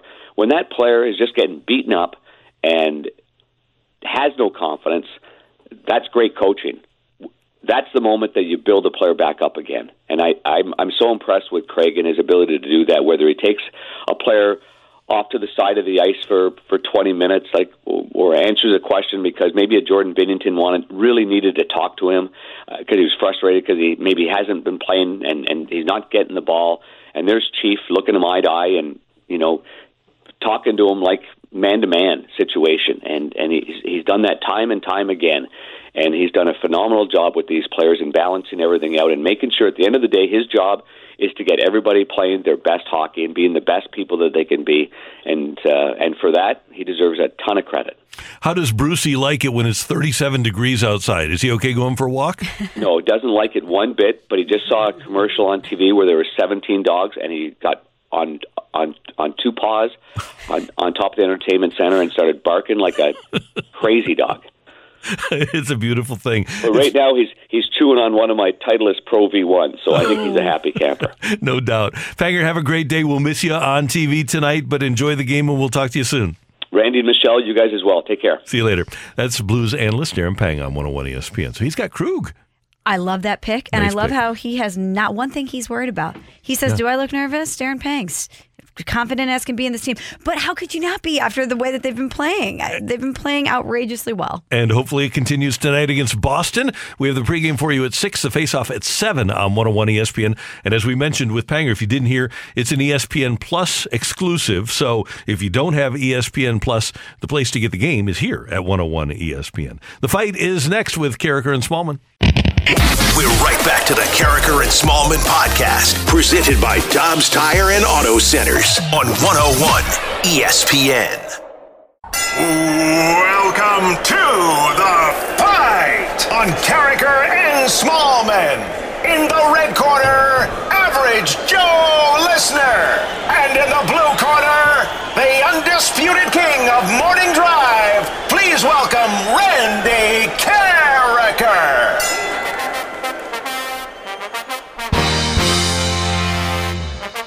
It is time for the fight on Karraker and Smallman here on 101 ESPN. It's 836 in St. Louis. That time check is brought to you by Clarkson Jewelers, an officially licensed Rolex jeweler. Uh, let's see, do we have our fighter ready? Okay, we do. Lars is joining us on 101 ESPN. He's going to take on Randy in a sports trivia competition this morning. How you doing, Lars? I'm doing well. How are you? I'm doing well. Are you ready to take on Randy? Let's do it. All right, let's jump right in. Good luck. Question number one. On this day in 1997, the St. Louis Rams selected future Hall of Famer Orlando Pace to kick off the draft. What school did Pace go to? Was it Notre Dame, Michigan State, or Ohio State? Oh, um, I'm gonna go with Ohio State. Final answer, Lars? Final answer. Okay. Vladimir Tarasenko takes his second five game goal streak of the year into tonight's matchup, becoming just the third blue to ever hit that mark multiple times in one season. Brett Hull is the is one of the other ones, and what other blue has hit that mark? So again, second five goal game streak in one season. Brett Hull did it. Vladimir, Vladimir Tarasenko is currently doing it, and what other current blue has done it? Is it Ryan O'Reilly, Brayden Schenn, or David Perron? Oh, let's go with uh, Brayden Schenn. Question number three for you, Lars. Who is the only active pitcher with more career innings pitched than Justin Verlander's 3,001? Is it Zach Greinke, Clayton Kershaw, or Rich Hill? Well, surely not Rich Hill, right? Can't uh, tell let's ya. go Zach but that was a good try. What did you say? You said Greinke? Yeah. All right. And number four, Giannis Antetokounmpo tallied his 30th career playoff game with 25 points and 10 rebounds. That's the second most in Bucks playoff history. Who is first? Is it Alton Lister, Oscar Robertson, or Kareem Abdul-Jabbar? Uh, Oscar. Okay. Yep. We're gonna check Lars' score. Confirmed. Randy is nowhere to be seen in the hallway. He's behind the wall. He's right He's- there. I have, a, I have an angle, but he is not looking at me. MIA. Is he buried in his phone? Randy. Yes. Hello. we got a fight to do. Lars, how you feeling? Confidence check, buddy. I'd feel more confident if he doesn't show up. you know what? Uh, right now, you might be in luck because I have no idea. Oh, here he comes. There, Randy. We didn't know where you were. Outside the door. I see. I see you throwing away your almonds there. He just looked up at me and just, oh, oh, okay, here we go. Yeah, I didn't realize you were that quick. time to fight. Yeah, let's Lars made haste of the fight. He buzzed right through it. Love it. Randy, say good morning to Lars. Lars, good morning. How you doing? I'm doing well. How are you, Randy? Doing great. Thanks for listening. Thanks for playing. Is that the right phrase? You made haste of something? Yes. You I'm did- bad with did it quickly, yeah. Yeah. He made haste. Sometimes I think I know a phrase and then it come come to find out I actually don't. Oh, It's kind of like song lyrics, you know? Uh-huh. Sometimes you're singing along, you're like, wait, they say what? Might be a little antiquated. Make haste. Make haste? Yeah, but it's a good phrase. Let's bring it back. Let's do it. Yeah. All Make right. it trend. Randy, make haste of this fight. Okay. Are you ready? Ready. Question number one. On this day in 1997, the St. Louis Rams selected future Hall of Famer Orlando Pace to kick off the draft. What school did he go to? He went to the Ohio State University. All right, Vladimir Tarasenko is taking his second five-game goal streak of the season into tonight's matchup. He's he, and that makes him just the third blue to ever have two five-game goal streaks in one season. Hmm. Brett Hull did it. What other current blue did it? Two five game goal streaks in one season. So a current blue did it with the Blues? Yes. Okay. Uh, let's see here. Who would be a guy? Maybe David Perron? I would say that that's probably most likely. So I will, uh, yeah, I don't think Buchnevich, I don't think Thomas has done that. I don't think Kyrou has done that. I don't. So I will, uh, I don't think Parayko's done it. I'll do uh, number 57, David Perron. Randy, who is the only active pitcher with more career innings pitched than Justin Verlander's 3001? Only active pitcher with more than Verlander's 3001. And uh, so that we can make haste here, I will do the lifeline. In the interest of making haste, Yes. I appreciate that. All right, Zach Greinke, Clayton Kershaw, Rich Hill. Hmm. Making haste. I'm going to go with uh, Granky. And over the weekend, Giannis Antetokounmpo tallied his 30th career playoff game with 25 points and 10 rebounds, the second most in Bucks playoff history. Who is first? I will say, how many had, has he had? He has 25. He uh, he is 30th of 30th. 25 of at least 25 and 10. Okay. So who has more than 30 Okay. in Bucks playoff history? Bucks playoff history. My first thought is wrong. What was it? Uh, Kareem. I think it's wrong. Uh, I don't know if the Big O played enough playoff games for them, but he did come up with a lot of points and rebounds, did he? Didn't he? I'll. Uh, I, I'm I'm blanking on who it might have been in the last run they had. I don't think Big Dog did it. You know what? I'll just uh, roll the dice on Kareem. Who's Big Dog? Glenn Robinson. Oh, okay. Well, good thing you rolled the dice, Randy, because you were right, which means that you and Lars both got three correct. It's a tie. How about that? We're headed to the tiebreaker round. Good gamble, Randy. Thanks. All right, tiebreaker round. Here's how this is going to work. I'm going to read the tiebreaker question. As I'm reading it, Randy will write his answer down on a sheet of paper. Lars, we're going to give you first crack at it. We'll give you g- about 10 seconds to give us your answer. Then Randy will share what he's written down. On Bonneville, St. Louis. paper. Bonneville, St. Louis paper. Okay. If Lars gets it correct, he is the winner. If not, if Randy gets it correct and Lars doesn't, Randy's the winner. If not, either one of those, we're going to closest to the pin. overtime. Closest to the pin. No. Okay. Lars, are you ready? I'm ready. Randy, are you ready? Ready.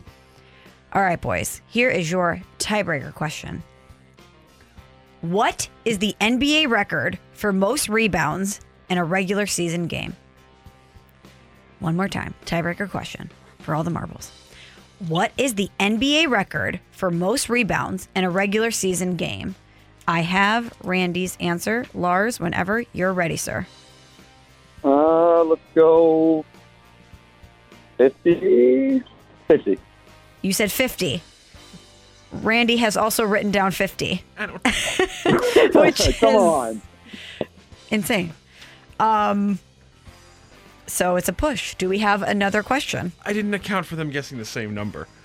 Shoot.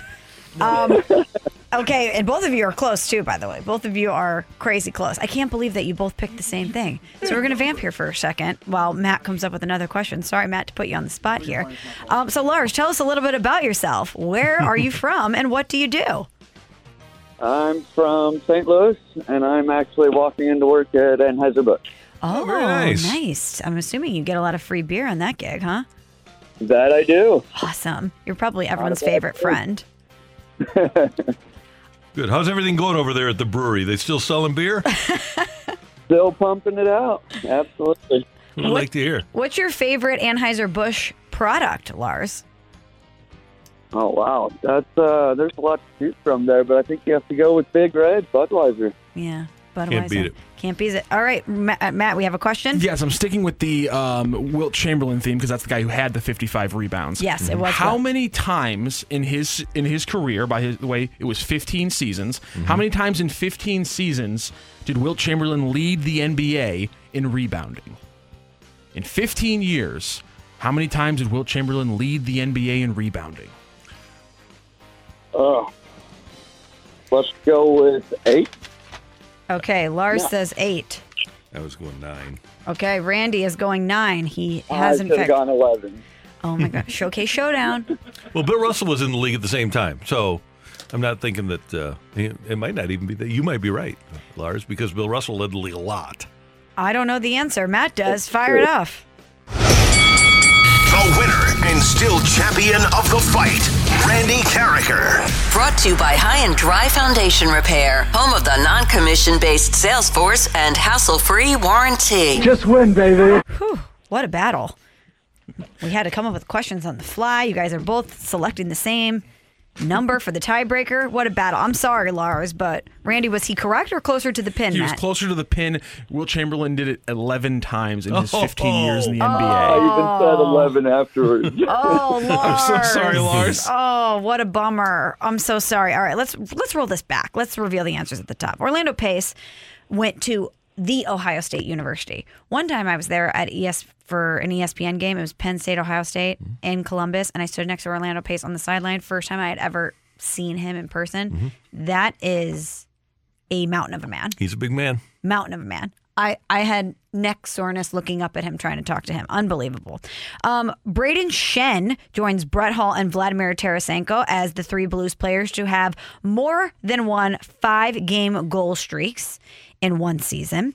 The only active pitcher with more career innings pitched than Justin Verlander's 3,001 is, in fact, Zach Greinke. You guys both got that one correct. 3,121 innings.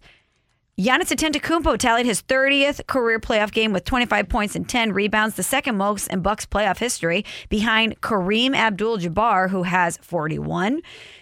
As we revealed earlier, the NBA record for most rebounds in a regular season game was 55. Wilt Chamberlain did it on November 24th, 1960 versus the Celtics, which led us to tiebreaker question number two, Matt, which was How many times did Wilt Chamberlain lead the league in rebounding in his 15 years in the NBA? Lars guessed eight, Randy guessed nine. The correct answer was 11, which means Randy's our champion today. Lars, excellent fight. Sorry that it didn't break your way, but thanks for listening. Thanks for playing. Thank you. Thanks, Lars. Great to have you with us on 101 ESPN. What a heartbreaker for Lars. I know. As soon as he oh said, I should have gone 11, he knew it, and he would have been correct. He would have been right on, ah, closest to the pin. That's a bummer. Coming up, we're going to head to Miami. John Denton is the Cardinal beat writer for MLB.com. He joins us next on Karraker and Smallman. We're right back to the Karraker and Smallman podcast, presented by Dobbs Tire and Auto Centers on 101 ESPN.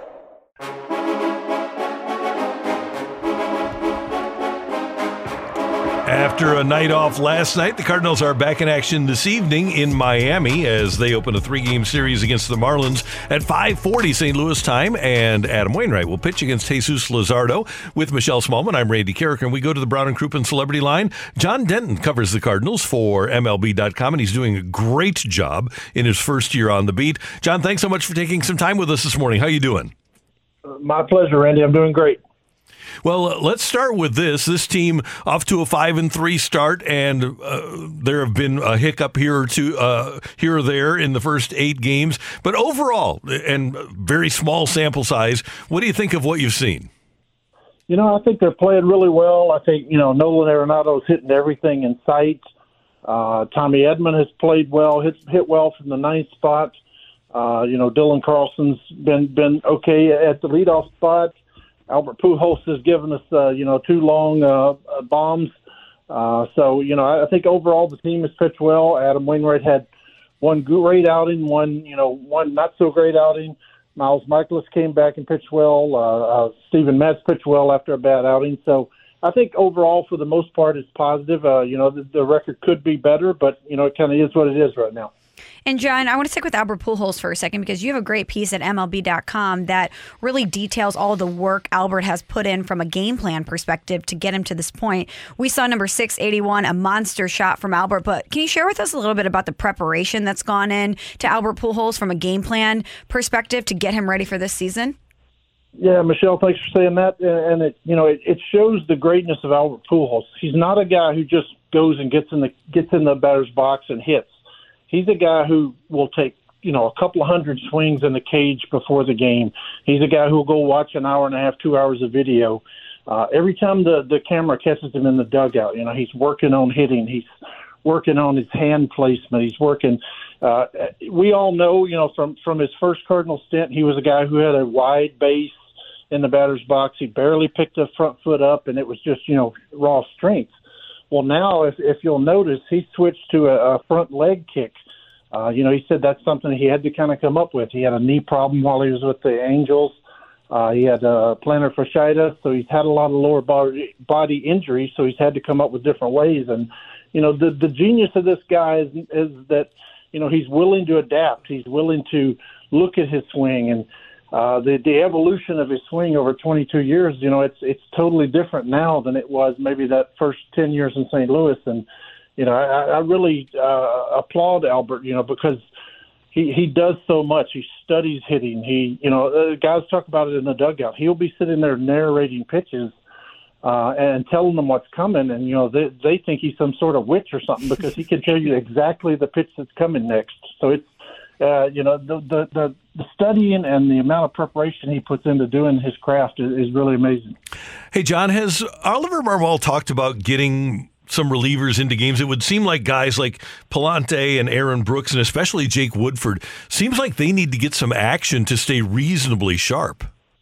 Yeah, you know it is. They are going a long time between stints. Uh, uh, you know that is a little bit of a concern. I mean, you want you know ideally you want your starters going deep in games. Uh, you know that's mm-hmm. that's first and foremost. But you know it, it's hard to depend on. Like he talked about the other day, you know, it, TJ TJ uh, TJ walked in a run, uh, you know, but but when was the last time he had pitched? You know, so it, it's tough to keep all these guys sharp, and they do have right now. They have 15 pitchers. They have 28 players on the roster. That that'll change come April, uh, come May 1st when they have to go back to you know 26, and there'll only be 13 pitchers on the roster. It won't be such a concern, but you know, keeping these guys sharp is a concern. You know, I really thought Jake Woodford would get into the game the other night. He didn't. Uh, you know, but you, you know you wor- you worry about how sharp he can be if he has to go tonight or tomorrow night. John, for the first time in a very long time, we're seeing an increased workload for another catcher, Andrew Knizner, In this instance, as Yadier Molina is dealing with that soreness. As the season goes on, how do you see that timeshare being divided between Molina and Knizner? You know, I think eventually it'll be a situation where Yadi plays 65% of the time, 60% of the time you know, it's not going to be what it was in the past when you know Yadi kind of called the shots and and caught 80, 85 percent of the time. Uh, Andrew Knizner's going to play, and Andrew Knizner's been very impressive. And you know, uh, Ollie's talked about how the other night Ryan Hes- Ryan Helsley was down three one in the count. Andrew Knizner called for a slider, and it worked perfectly. You know, he got it three two, and then Helsley blew him away with a one on one fastball uh, that was the perfect call in that situation. When they needed the double play ball at the end, Rowdy Tellez is at the plate. Andrew Knizner calls for a a changeup. You know, it was Gio Gio's third third best pitch. It surprised a lot of people, but it worked out and it turned into a double play. So Andrew Knizner's been really good for this team. They're going to play him. Uh, you know, Yadi's not right. His his knee is bothering him. He's got a lot of soreness from sh- showing up late to spring training. So, you know, for right now, Knizner's going to catch a lot. And I, you know, I really think it's going to be kind of a 60-40 type split as we go along this season. John Denton from MLB.com with us on 101 ESPN. John, one more thing from me. A lot of consternation locally, and we are a reactive baseball market, as you know. A lot of consternation about Paul DeJong early on. Do you have any idea how much leash Paul DeJong has after a couple of rough seasons and having a rough start? Well, you know, Randy, I, I think the guy's made tremendous growth. I mean, if you look at the way he's hitting the ball the other way, look at the way he worked that count the other night. You know, we all know Devin Williams, the St. Louis guy, one of the best, one of the best relief pitchers in all of baseball. Paul DeJong worked him for a walk in that situation. He was very selective. He didn't chase bad balls. He stayed in it. You know that that at bat went down as a walk. It didn't go down as a hit. But I think it really shows the growth that that Paul DeJong has made. And I think there's a big leash there because Ollie Marmol has been so complimentary of the guy, the way the guy worked all all off season. Uh, you know, he changed his swing. He's hitting the ball with power the other way. Uh, he had the, the the big hit in the two to one win. He drove in the first run. That was with two strikes, with two outs. Uh, so I really think he's made some growth, and I think I think Paul DeJong has a pretty good leash. You know, they know Sosa can play. Sosa can play you know, he, he's the starting shortstop, and it's going to be that way for a while. John, we're enjoying your coverage at MLB.com. Thanks so much for taking some time with us this morning. We do appreciate it and enjoy the series in Miami. Thank you. Thank you. My pleasure. You guys do great work and keep it up. Thanks. Thank you. Take care. That is John Denton. He covers the Cardinals for MLB.com and doing great work and uh, a fun guy to have. By the way, Nolan Gorman, Michelle, didn't play yesterday. Six home runs in six games for the Memphis Redbirds, and they open a homestand uh, against Omaha tonight, and it's a six-game homestand, all against Omaha, the Storm Chasers. Oh, nice. The Storm Chasers. I think a lot of people will be tuned in to Nolan Gorman watch. I would think so, yeah, and Juan Yepez watch. That's true. And and by the way, that piece that I mentioned Mm-hmm. from John Denton at MLB.com about Albert Pujols, I think a lot of Cardinals fans would really enjoy it if you haven't read it because I think a lot of athletes, when they get to a certain point in their career, they rely on their skill and the knowledge that they've accumulated throughout their career. But not Albert Pujols. The fact that at this stage in his career, he's still thinking about how to remake himself and putting the work in to put together a really intricate and detailed game plan to put him in the best position to have success. It's just another example of why this was a good move for the Cardinals. It's incredible, really. And you hope that the young players are watching him, right? Yes. That they're seeing everything that he's doing, try to prepare for a game. That's Michelle. I'm Randy. Coming up, the Blues are rolling, but the question of the morning is what's going to concern you about the Blues down the stretch? That's next on 101 ESPN. We're right back to the Karraker and Smallman podcast, presented by Dobbs Tire and Auto Centers on 101 ESPN. Opinions matter. Time now for today's big thing with Karraker and Smallman on 101 ESPN. Brought to you by Sydenstricker Nobbe John Deere. Find them online at snpartners.com. Do I look nervous? Do I look nervous? For me, nothing. Um, their five on five play has been very, very good.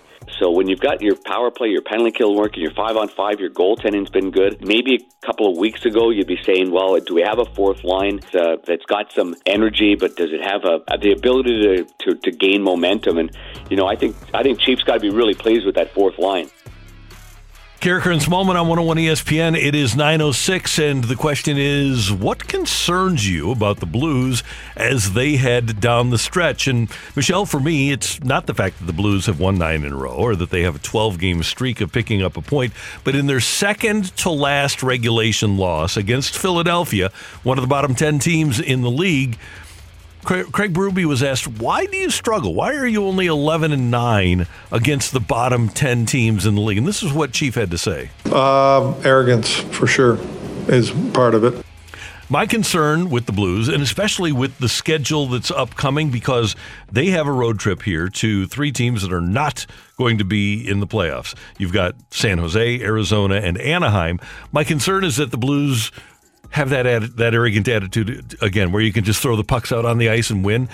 They have to, especially because of the way they're built, they have to try hard every single time, and that's my concern. Is that they don't. Is that they go back to being that arrogant team that thinks that they can beat lesser teams? Well, with nine wins in a row, points in 12 straight, as you mentioned, Randy, and a franchise record 12 consecutive games with four or more goals, it does seem like they've just thrown the pucks out on the ice and they mm-hmm. found Yeah. a way to win. And I understand your concern because that was a troubling stretch of the season, but it seems as if the Blues have found that consistent compete level. They found that intensity, and most importantly, they've found their identity and they're playing mm-hmm. Blues hockey. And this is a very interesting exercise because we're trying to look at anything that could go wrong as the playoffs are around the corner because right now there's not much to complain about with this Blues team. And I understand why you would go back to a point in the season where the Blues weren't rolling like they are now and be worried about that. But when you get into the playoffs, there is no competition that's really lesser than mm-hmm. you. So if that's your big concern, I think you can sleep well at night, Well, Randy. I, I should be able to, but I'm concerned about the fact that they have points in 10 straight games against Minnesota. I hope they don't think that they can take on the Wild and say, well, we own them. And by the way, to be fair, in their last three games against bottom 10 teams in this stretch, the Blues have beaten Arizona 5 to 1, Seattle 4 to 1, and Buffalo 6 to 2. So they've outscored those bottom 10 opponents 15 to 4 in three games. So I, I with as good as they're going, we're searching for things, right? We, we're, we're searching for things to be concerned about. We are searching because my concern is something that, as I'm going to share it with you, I can also poke many holes in. so, Randy, eh, when it comes to playoffs, goaltending is always going to be my number one concern. And you're probably thinking, why, Michelle? The goaltending has been amazing. You're right. Ville Husso has been great for the Blues this season. Three tw- 3.21 goals against. He has an 893 save percentage. He's been the guy this season. Jordan Binnington has certainly had his struggles this season, but he's come back the past three games and looked like that confidence is back. And we're seeing the Jordan Binnington of old, as you heard in the open there, the Jordan Binnington that entered a very highly pressurized situation and said, Do I look nervous? the fact that number 50 is getting his confidence back as the Blues head into the playoffs is a really good thing. But until I see Ville Husso do it in the playoffs, just like we talked about with Jordan Binnington in 2019, when an unproven commodity gets thrown into the gauntlet that is the Stanley Cup playoffs, that intensity level that's unmatched and you really can't describe or have a player get prepared for until they're in it. Until I see Ville Husso do it, I'm going to be nervous about it, Randy. I think that's fair. We have some text to the Air Comfort Service text line 65780. What do we got? From the 314, my biggest concern for the Blues and the playoffs is the Avalanche. It's not even anything having to do with the Blues, Randy. It's about an, a potential opponent. I think that's reasonable.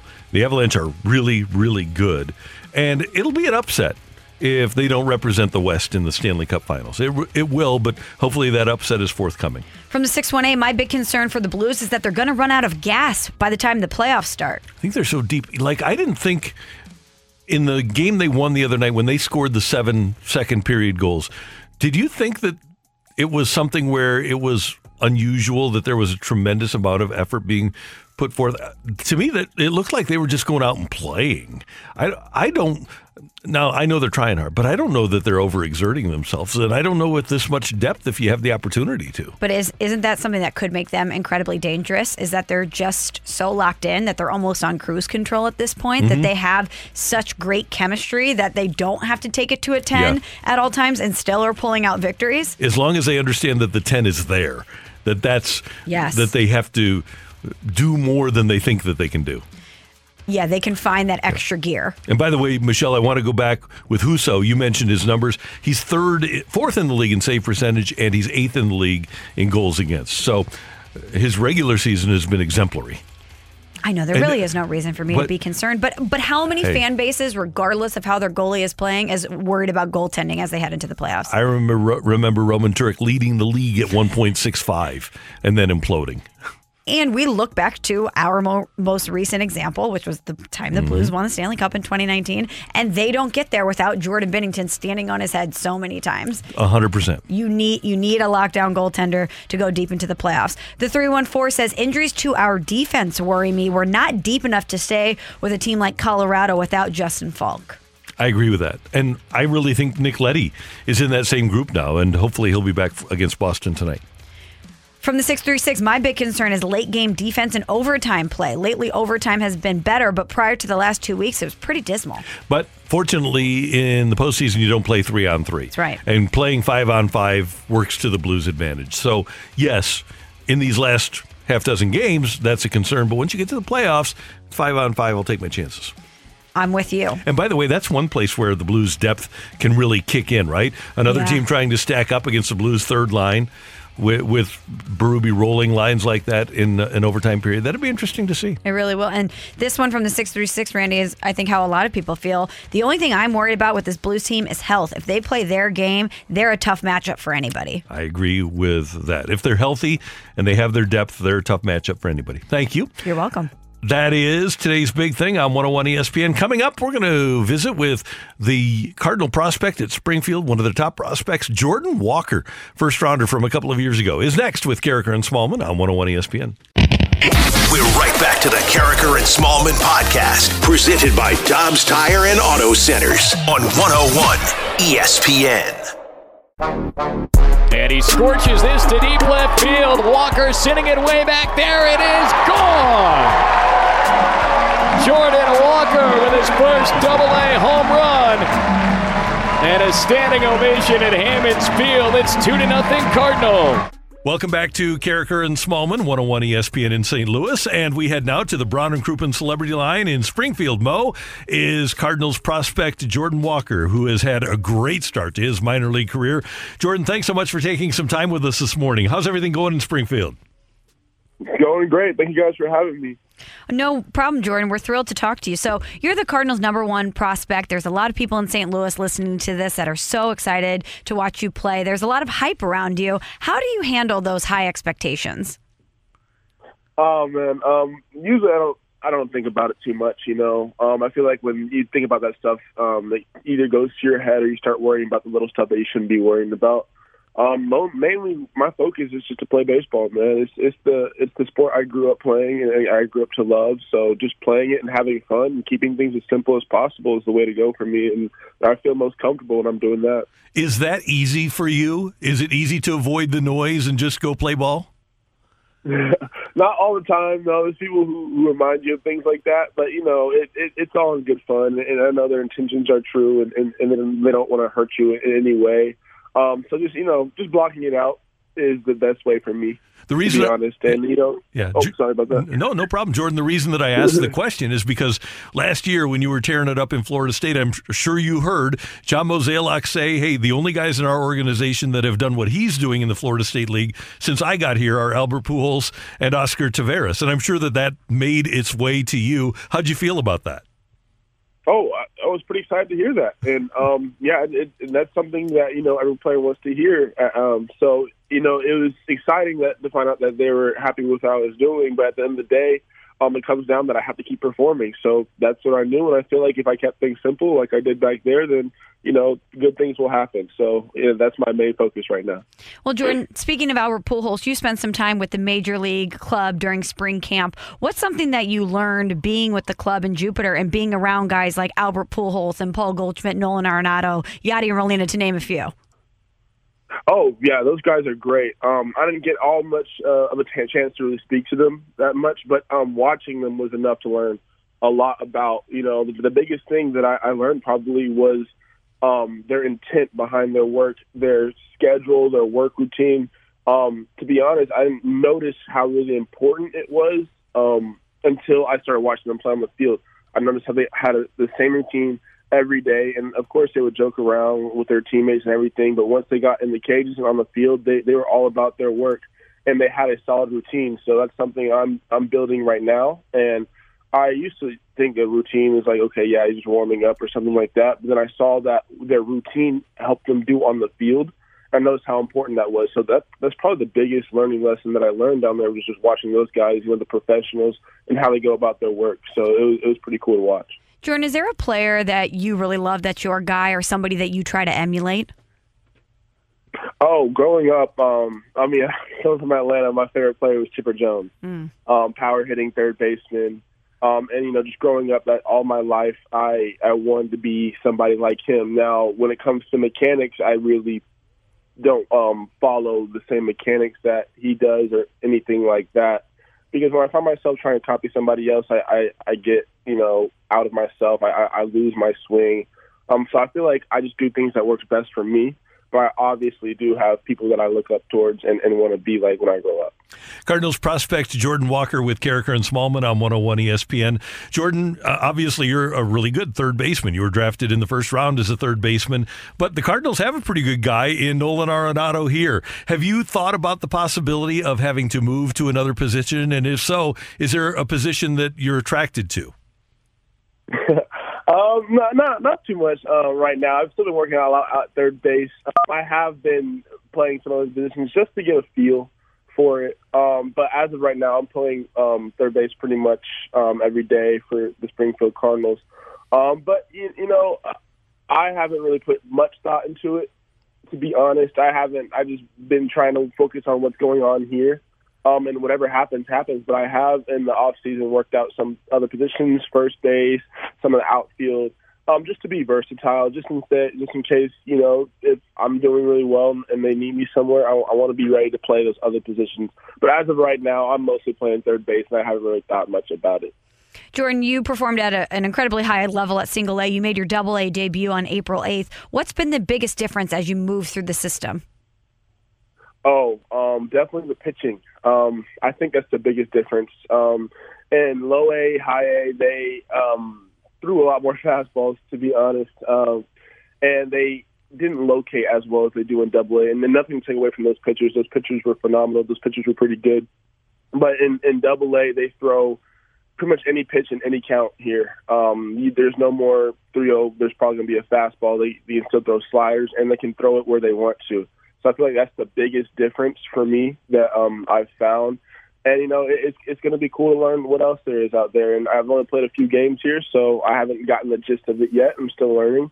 Um, but as of right now, I feel like that's the biggest difference that I've seen.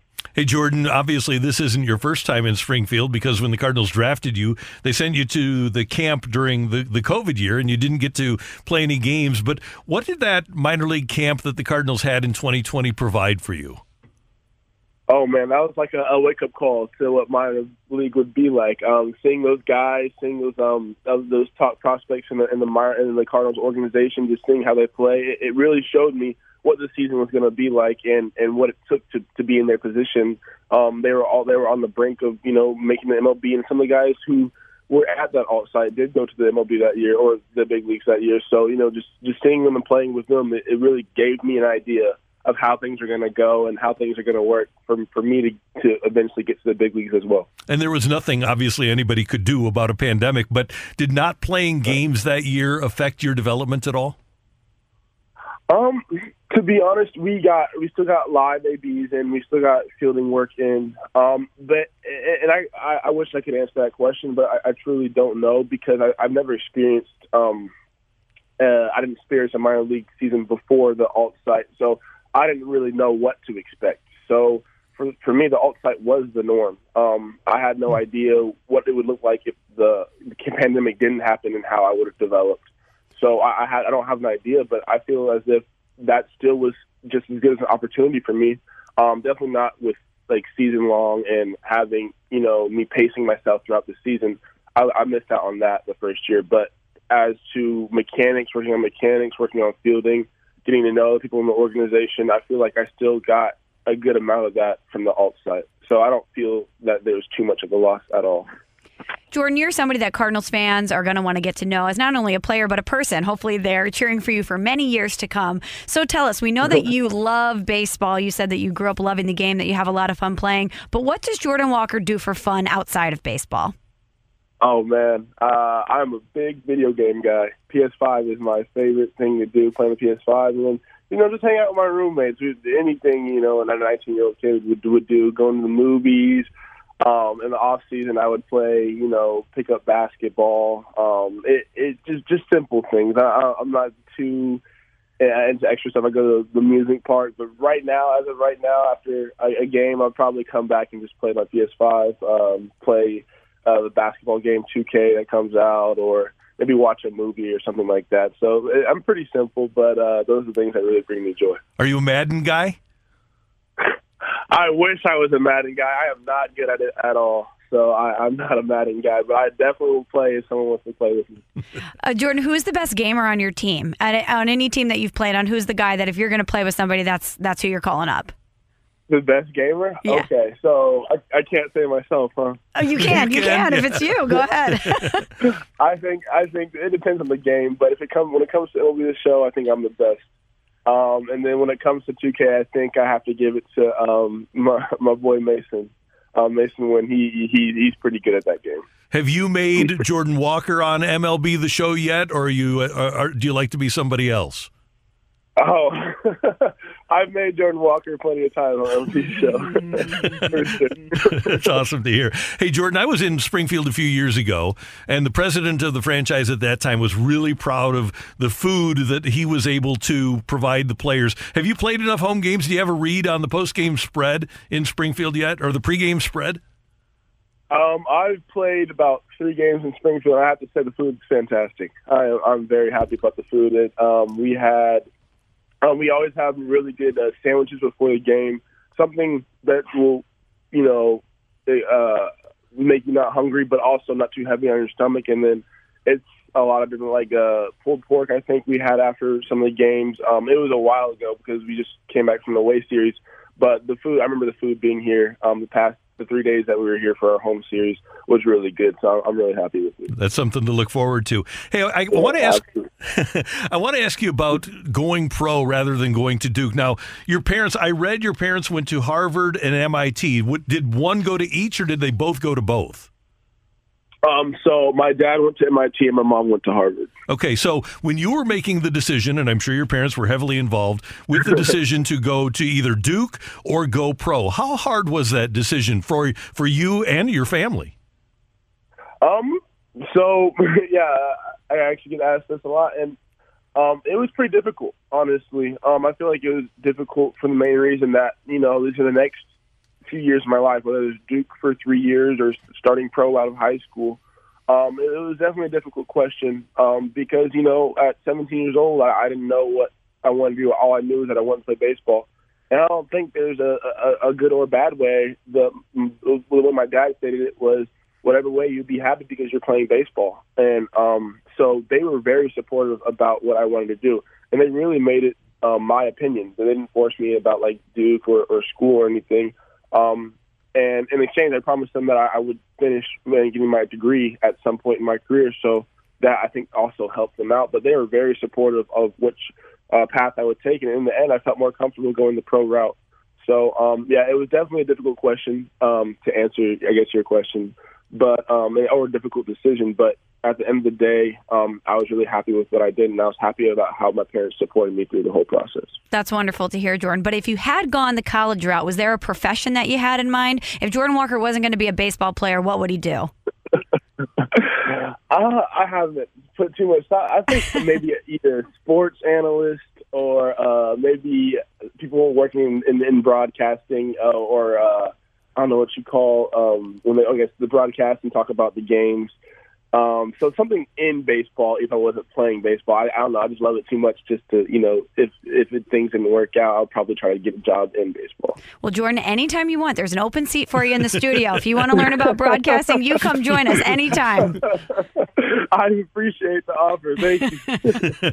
hey, one last thing. You're at Double A now, and you've torn it up in, in rookie ball or in the Florida State League in low A and high A, and now uh, you're you're off to a really good start in Double A. Have you set a goal for yourself as to when you want to make the major leagues?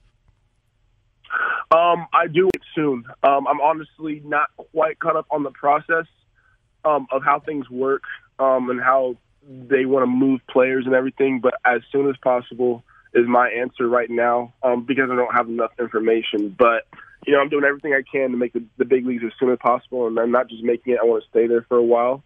So I want to develop myself and get into the position where I can stay there once I do make it there. So I'm sorry, I don't really have a date right now, but I guess I can just say as soon as possible. And by the way, for Cardinal fans that aren't aware of it, you turn 20 next month, correct? I do indeed. I turn 20 next month. Good. Well, we're looking forward to seeing you here and meeting you here in St. Louis. Maybe we'll make the trek over to Springfield and say hi. We really appreciate your time, Jordan. Thanks. Have a great homestand in Springfield, and we'll keep an eye on what you're doing. Oh man, thanks you guys. I really appreciate how you guys have me here. Thank you so much. Jordan Walker, Cardinals great prospect and what an impressive young man. He is. I really enjoyed speaking with him, Randy. Um, prior to the interview, this was not, we taped this yesterday and this did not make air. Randy asked him about his nickname Mhm. and he said that his teammates call him Walk. So just like. or Jaywalk, yeah. Yeah, just like Nathan Walker, Jordan Walker's nickname is Walks. I'm sorry to break it to you. You know what? This town isn't big enough for two walks. Somebody's going to have to be Nadub Well, I. I or J Dub. I was going to say, I think only one of them can be Nadab. But Jordan Walker, what a, an impressive young man, as you mentioned. I really appreciated that conversation. And I just think about not only what we're seeing from him out on the field, but the, the poise and the candor and what a great communicator he is. He's going to be a Cardinal fan favorite for many years to come. He'll be a star. By the way, next time we have Aeneas Williams on, his nickname was A Dub. That you gave him? No, his play, his teammates gave it to him. Hmm. You love to throw a dub in there. That's a Randy Karraker It, signature it's- move. it is a signature move, right? hey, we have your chance to uh, win this week a four pack of tickets to next Tuesday night's Budweiser Bash for the Cardinals and the Mets. It's the first Budweiser Bash game of the 2022 season. Features an exclusive Keith Hernandez limited edition, bobblehead giveaway. I think Bob Costas is coming into town for that game, by the way, to do it for MLB Network. You can get all the details for this season's uh, series of Budweiser Bash cards games now at cardinals.com slash promotions. But we have a four pack for you right now, and all you have to do is know what word Craig Berube used to describe his team after their loss to Philadelphia. What word did he use to describe his team after the loss to Philadelphia, their second to last regulation loss? And you can be texter number Let's come up with a good number for the texture. How about 57 in honor of our guy David Perron? I like that number a lot. Te- texture number 5765780 with the word that Craig Berube used to describe his team after the loss to Philadelphia back in late March, their second to last regulation loss. Coming up next, it's your Killing Me Smalls on 101 ESPN. We're right back to the Karraker and Smallman podcast, presented by Dobbs Tire and Auto Centers on 101 ESPN. What's totally killing Smalls right now? You're killing me, Smalls. You're killing me, Smalls, with Michelle Smallman on 101 ESPN. Congratulations to Andrew. He knew that the word Craig Berube used to describe his team in, after their loss to Philadelphia was arrogant. And Andrew's on his way with a four pack of tickets to next Tuesday night's Budweiser Bash for Cardinals Mets. Get all the details for this season's series of Budweiser Bash cards games now at cardinals.com slash promotions. It's time for. You're killing me, Smalls. Randy, Seth Curry, or excuse me, Steph Curry was out uh, for a month long The good absence. Curry. The good Curry. Steph, not Seth. No, listen, they're both good. One's great. Well, the great one. The great one. Yes, excuse me. Not to be Steph. confused with the divorced Curry. That's the dad. Oh, okay. Well, no, Steph Curry was out for uh, a month long absence with a foot injury. He came off the bench in game one of the Warriors series versus the Nuggets. He did it again last night, second straight game where Curry came off the bench. He scored 34 points to lead the Warriors past the Nuggets, 126 to 106. They now take a 2 0 series lead in their best of seven playoff series. Randy, Steph was only on the floor. He was three seconds shy of 23 minutes. No player in the shot clock era has scored as many as 30 points in 23 or fewer minutes in a playoff game. 34 for Steph last night. He is, as far as I'm concerned, the most entertaining athlete to watch. He plays with such joy. He has such a unique, unbelievable skill. And he's clearly the leader of his team and he's extraordinarily charismatic. I don't think there's a guy in sports or a girl in sports that I enjoy watching play right now more than I enjoy watching Steph Curry play. You're so right. He's so entertaining. And the thing is, it just seems so effortless for him. Yeah, and it, it was cool last night after the game. He said there was a little pep in my step, and the body felt good. He said you make certain shots, feels a little bit different and more normal, and more emotion comes out. Especially that with that layoff, it was a nice feeling. And then he he d- does the shimmy after the long threes and says, "Yeah, I like those shots where I shake a little bit." Just shake a little bit. Well, Nick, Nikola Jokic, had, Jokic shoot, excuse me, had 23, 26 points, 11 rebounds. Draymond Green in his defense really flustered him all night long. But after the game, Draymond spoke about Steph coming off the bench and how that impacted the Warriors.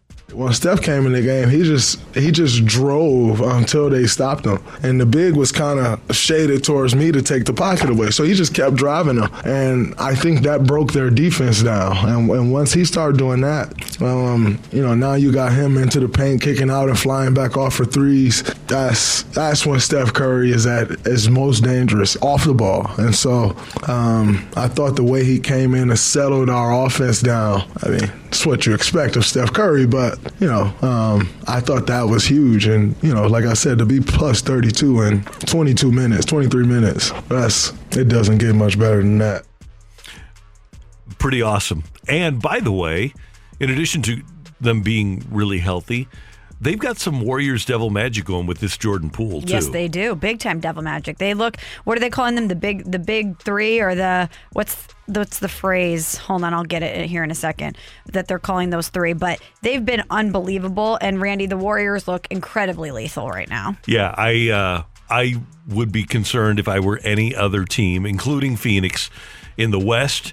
And if Steph is on, and you have Steph, Poole, and Thompson. Last night, I think Klay had 21, Poole had 29, and uh, Steph had his night. And, and then you have Draymond too. I don't know how you beat him. Stephen A. Smith calls them the lethal weapon three.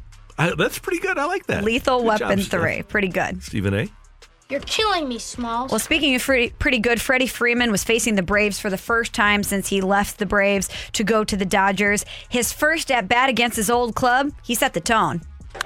Slices one deep left center field. Freddie Freeman hits his first home run as a Dodger in his first at bat against the Braves.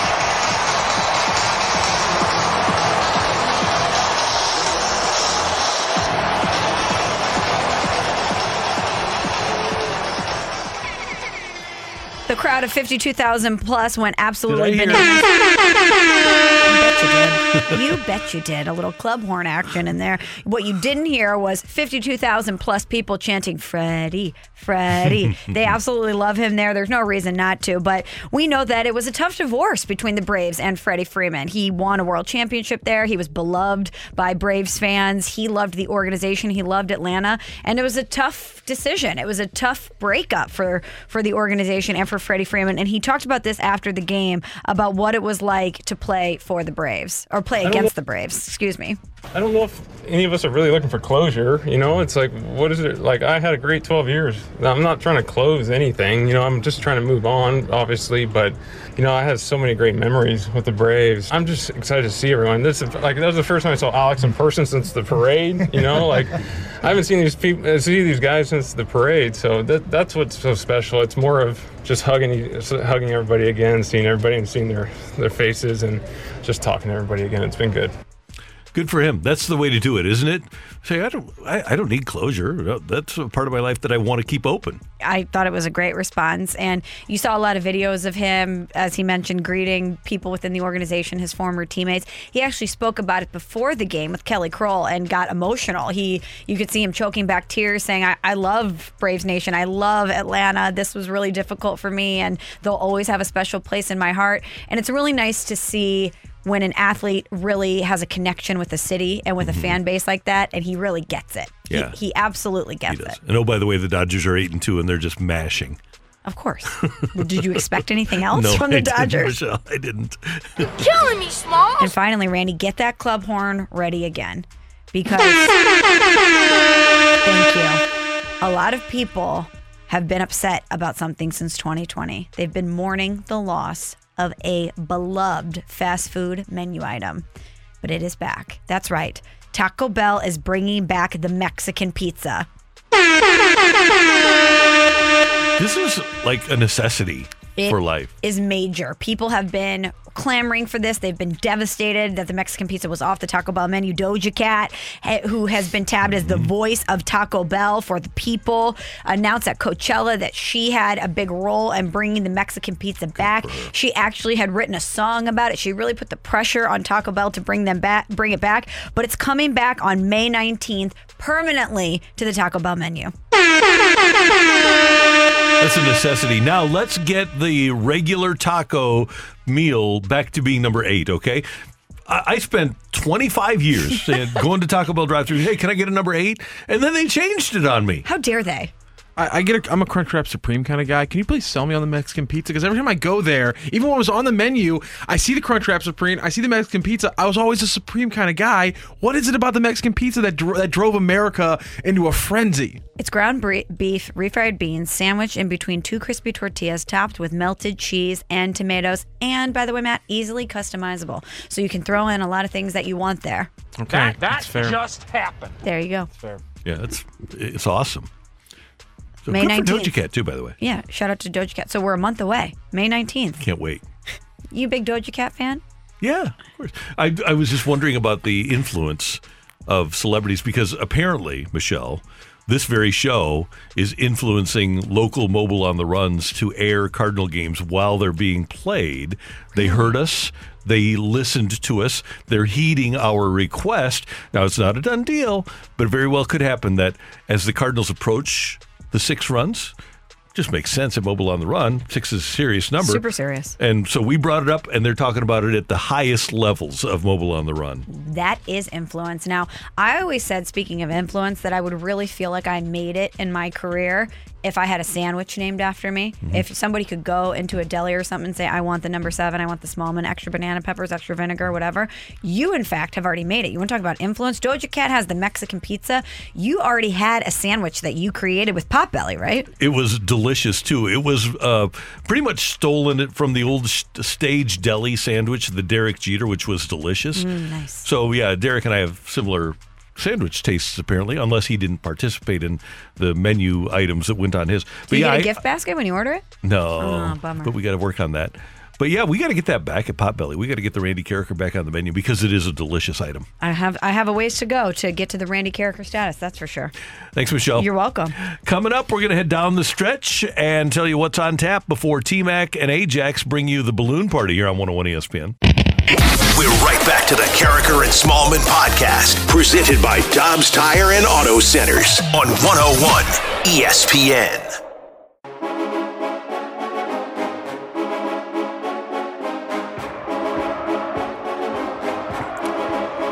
We have Blues hockey tonight here on 101 ESPN. Pregame at 6, action at 7. And by the way, if you don't have ESPN Plus or Hulu, then this is the place to watch the game tonight because it's not on Bally. It's exclusive, Michelle, on ESPN Plus and on Hulu. Somebody texted in earlier that said that nobody has ESPN Plus, which I believe might be the hottest sports platform going.